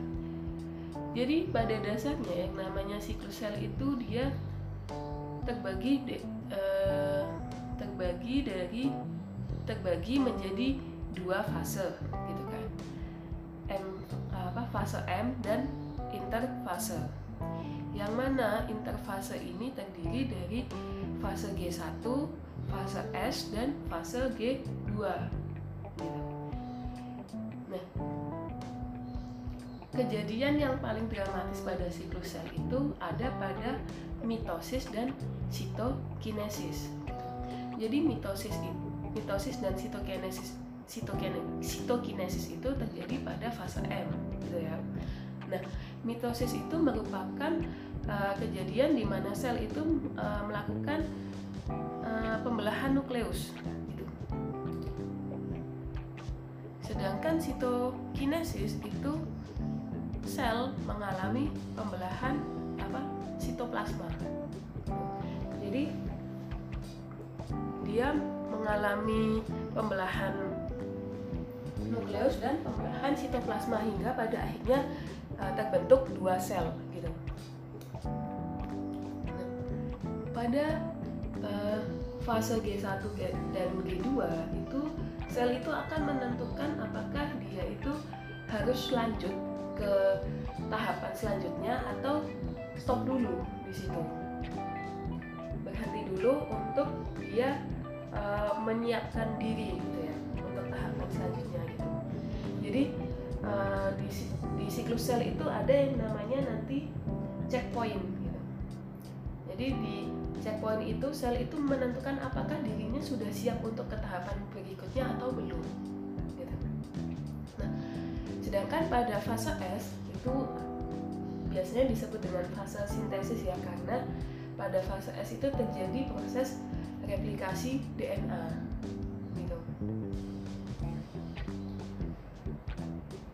Nah ini, jadi ketika pada interface gitu ya, sel itu tidak mengalami pembelahan. Jadi pembelahan itu terjadi pada fase M, gitu kan? Nah, pada interface, sel itu tidak mengalami pembelahan. Dia uh, mengalami G1 sintesis DNA dan G2 gitu. Jadi pada G1 atau gap 1 itu sel itu melakukan recovery dari pembelahan sebelumnya. Kan sebelum memasuki G1 kan dia kan dari tahapan mitosis kan. Dari fase mitosis yang mana fase mitosis itu merupakan fase pembelahan gitu. Nah di G1 itu dia recovery dari pembelahan itu dan uh, apa melakukan sintesis komponen-komponen yang diperlukan oleh sel untuk melakukan sintesis DNA gitu. Itu pada G1. Kemudian setelah G1 dia masuk ke fase S atau sintesis. Nah, pada fase S itu terjadi replikasi DNA gitu kan kemudian setelah dari fase S masuk ke G2 gap 2 nah pada gap 2 itu juga sel itu uh, istilahnya menilai apakah sintesis DNA yang dilakukan, apakah replikasi DNA yang dilakukan pada tahapan S itu udah benar atau ada yang salah pada saat replikasi DNA. Jadi di gap 2 itu dicek hasil dari uh, fase S itu tadi. Kemudian uh, terjadi pertumbuhan, terus kromosomnya mulai mengalami kondensasi gitu kan? Kemudian sentriol melakukan replikasi dan uh, satu sentriol mengarah ke ujung yang lain gitu. Nah di sini itu uh, setelah G2 itu ada checkpoint gitu ya jadi di situ dia melakukan checkpoint apakah de, apa replikasi DNA yang dilakukan pada fase S itu telah selesai kemudian apakah ada kerusakan DNA atau tidak gitu. Semua itu dilakukan karena setelah fase G2 maka sel itu akan memasuki fase mitosis gitu. Jadi jangan sampai uh, ketika ada kerusakan DNA itu nanti diturunkan gitu ya pada sel yang baru makanya di siklus sel itu ada beberapa checkpoint kemudian pada fase mitosis itu dia terdiri dari lima tahapan ya profase prometafase metafase anafase dan telofase gitu. nah, pada tahapan profase itu semua kromosom diduplikasi gitu. yang mana uh, masing-masing itu dia berasosiasi dengan uh, sister kromatid itu tadi dan mengalami kondensasi ya. jadi dia uh, apa mampat gitu ya nah, di luar nukleus itu ada yang namanya mitotic spindle mitotic spindle itu dia uh,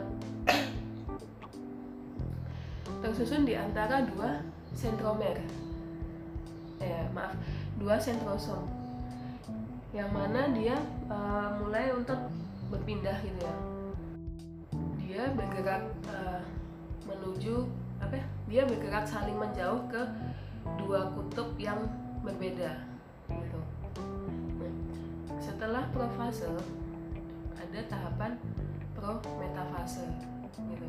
Nah, pada pro metafase itu uh, nuklear envelope ya. Itu mulai hilang gitu. jadi terdegradasi nuklear envelope-nya. Sehingga kemudian kromosom dapat berikatan pada uh, spindle mikrotubul gitu. Jadi benang-benang spindlenya itu dia akan berikatan akan mengikat kromosom melalui kinetokor dan kemudian mulai terjadi pergerakan gitu kan? Nah pada tahap metafase gitu itu si kromosom itu dia nanti posisinya uh, berada pada uh, pada bidang ekuator gitu ya. Dia akan di tengah-tengah di tengah-tengah antara kedua kutub spindle gitu. Jadi uh, kan tadi masing-masing kromosom itu terdiri dari sister kromatid masing-masing sister kromatid dia ada kinetokalnya kan di tengah-tengah nah jadi masing-masing kinetokal itu akan berikatan dengan benang-benang spindle yang berasal dari kutub yang berbeda. Jadi pada metafase nanti kromosomnya udah berada di bidang ekuator. Selanjutnya pada anafase itu si siapa? Kromosom itu mulai ditarik. Sister kromatid itu tadi mulai ditarik sama benang-benang spindle sehingga terjadi pemisahan. Gitu kan? Pemisahan yang tadinya ada di tengah ke masing-masing kutub si benang spindle itu tadi. Nah kemudian pada tahapan terakhir pada tahapan telofase itu dua set kromosom itu udah sampai di uh, kutub spindle gitu kan? Kemudian mulai terbentuk uh, nuklear envelope yang baru di sekitar ini tadi. Mana? Di sekitar kromosomnya gitu sehingga terbentuk uh, dua nukleus dan kemudian si apa pembagian sitoplasma dimulai gitu. Jadi pada akhirnya nanti terbentuk dua sel. Nah ini selanjutnya ada sistem kendali terkait dengan siklus sel gitu ya bahwa pada siklus sel yang telah sudah uh, yang sudah saya jelaskan tadi ada yang namanya checkpoint gitu kan checkpoint itu untuk mengetahui apakah uh, siklus sel itu harus berhenti dulu atau bisa dilanjutkan gitu. jadi ada yang namanya internal dan external checkpoint signal gitu ya ada sinyal checkpoint internal dan eksternal yang mana dapat uh, menentukan apakah siklus sel itu harus diberhentikan dulu atau dilanjutkan. Nah molekul regulator ini utamanya tersus, apa, terdiri dari dua tipe protein kinase dan siklin. Jadi protein kinase dan siklin itu merupakan uh, sistem kendali molekuler pada siklus sel, gitu ya. Jadi kinas apa yang namanya protein kinase itu dia merupakan suatu protein yang dapat uh, apa ya? Yang dia itu merupakan sinyal agar sel itu melakukan apa melanjutkan siklus selnya gitu. Kina, protein kinase itu dia uh, terdapat pada kon, apa ya konsentrasi protein kinase itu konstan pada sel yang tumbuh gitu. Namun uh, sebagian besar itu dalam keadaan inaktif gitu ya. Nah, sedangkan kalau protein siklin itu merupakan suatu protein yang konsentrasinya fluktuatif gitu ya. Dia berubah-ubah pada suatu sel itu. Jadi kalau kinase itu dia konsentrasinya konstan tapi kalau siklin dia fluktuatif gitu. Nah kinase itu kan dia uh, posisinya pada posisi inaktif ya atau tidak aktif gitu. Nah untuk mengaktifasi kinase itu dia harus melekat sama yang namanya protein siklin itu tadi gitu. Makanya kemudian ada sebutan siklin depend, uh, siklin dependent kinase gitu. Atau kinase yang dia bergantung pada keberadaan siklin gitu. Jadi kinase akan aktif jika dia berikatan dengan siklin. Makanya kan dia disebut dengan kinase yang bergantung pada siklin sehingga namanya siklin dependent kinase atau CDK kompleks uh, antara siklin dan CDK ini gitu ya itu sangat erat kaitannya dengan pengendalian siklus sel jadi ada beberapa siklin gitu ya di sini. Ada yang namanya M siklin ada yang namanya MCDK ada S siklin ada G1 siklin G1 atau S siklin ada siklin CDK gitu nah kalau M siklin gitu ya dia berperan pada G2 di fase G2 untuk memicu terjadinya M fase. Jadi untuk melanjutkan fase M dari G2 ke fase M itu M siklin. Jadi dari G2 dia bisa masuk ke fase M ketika ada uh, eh, CDK yang berikatan dengan M siklin ini sehingga membentuk uh, kompleks MCDK gitu ya. Jadi kompleks MCDK itu kompleks yang terbentuk antara M siklin dengan siklin dependent kinase. Kemudian ada yang namanya S siklin gitu. Nah, S siklin ini kalau dia berikatan dengan CDK di akhir mana? Di akhir G1 gitu ya. Dan membentuk uh, kompleks SCDK maka dia akan uh, melanjutkan ke fase S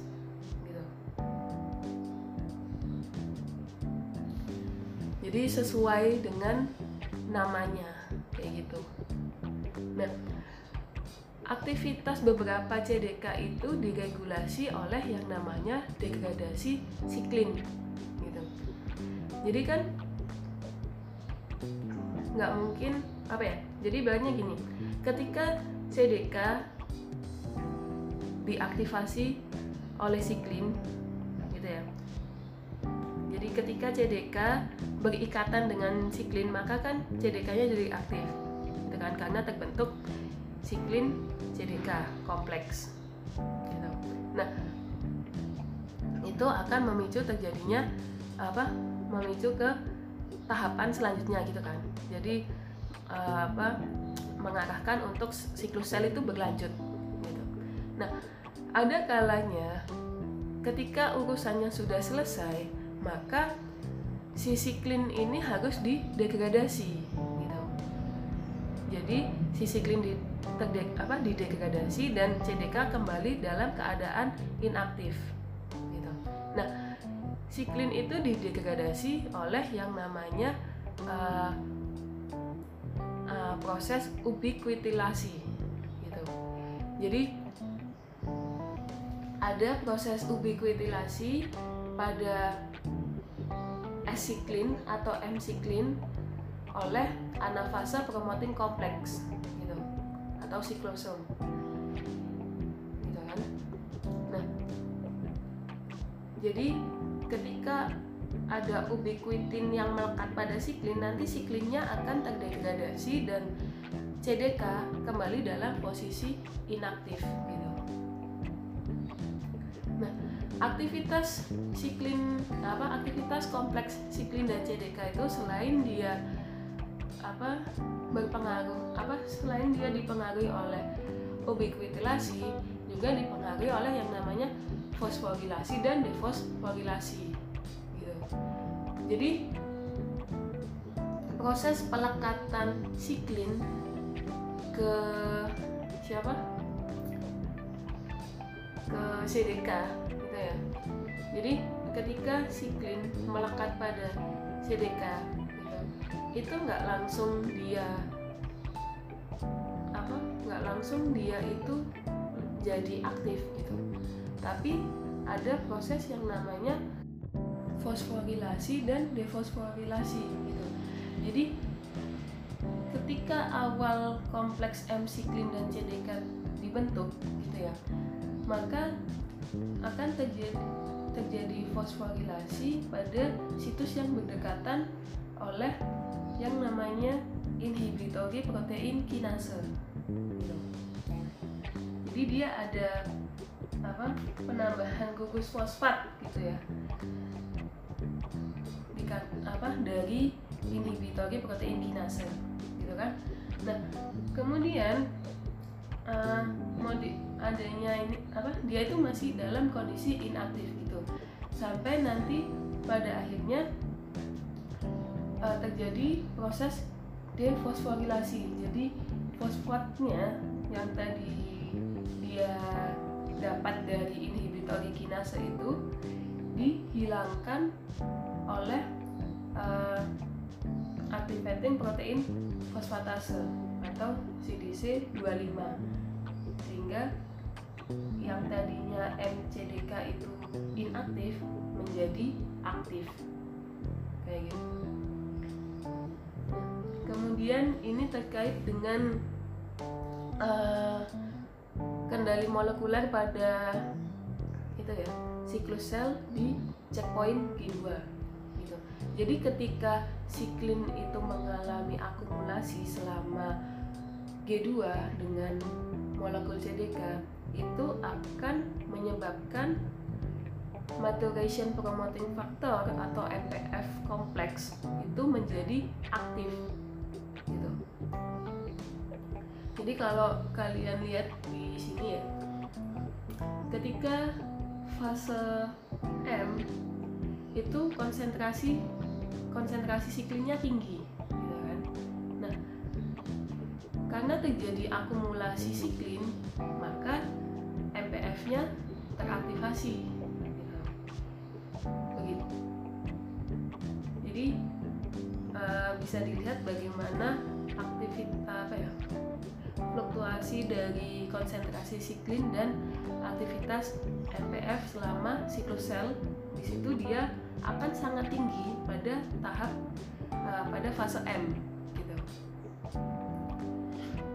Jadi yang pertama ya, itu kan sintesis siklin itu dimulai di akhir fase S gitu, dan berlanjut pada G2 gitu kan.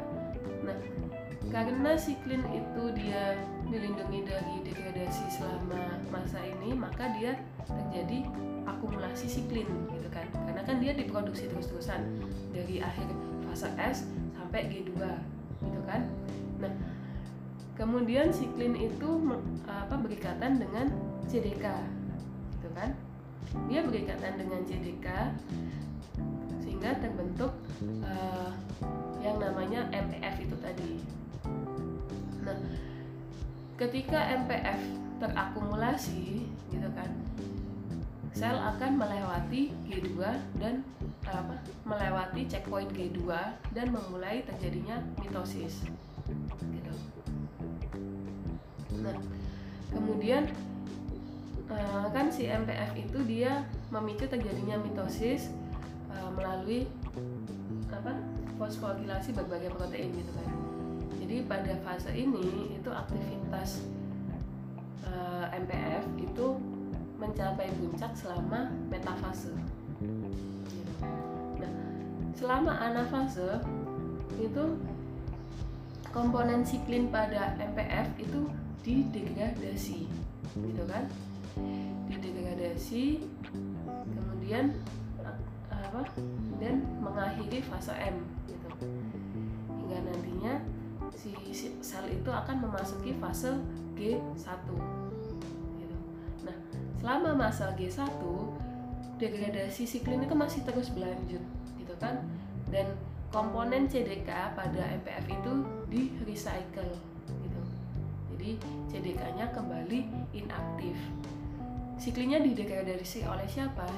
Siklinnya terdegradasi karena proses ubiquitilasi itu tadi jadi ini ada dua checkpoint yang paling penting gitu ya yaitu pada checkpoint G1 dan checkpoint M gitu. jadi pada checkpoint G1 itu akan dilihat ada atau tidak adanya sinyal gitu yang mana nanti uh, sel itu akan menentukan dirinya untuk keluar dari siklus sel dan memasuki G0 gitu ya. Jadi ada istilahnya G0 di mana G0 itu sel tidak mengalami pembelahan. Sedangkan pada checkpoint M itu sel pada mitosis akan menerima sinyal berhenti ketika ada kromosom yang tidak melekat pada serabut spindle gitu. Jadi pada checkpoint M ya itu nanti akan dicek apakah kromosomnya itu udah benar atau belum Jadi itu terkait materi siklus sel kali ini. Kurang lebihnya saya mohon maaf. Jika ada yang kurang jelas bisa langsung ditanyakan. Jangan lupa isi daftar hadir di Siadin ya terima kasih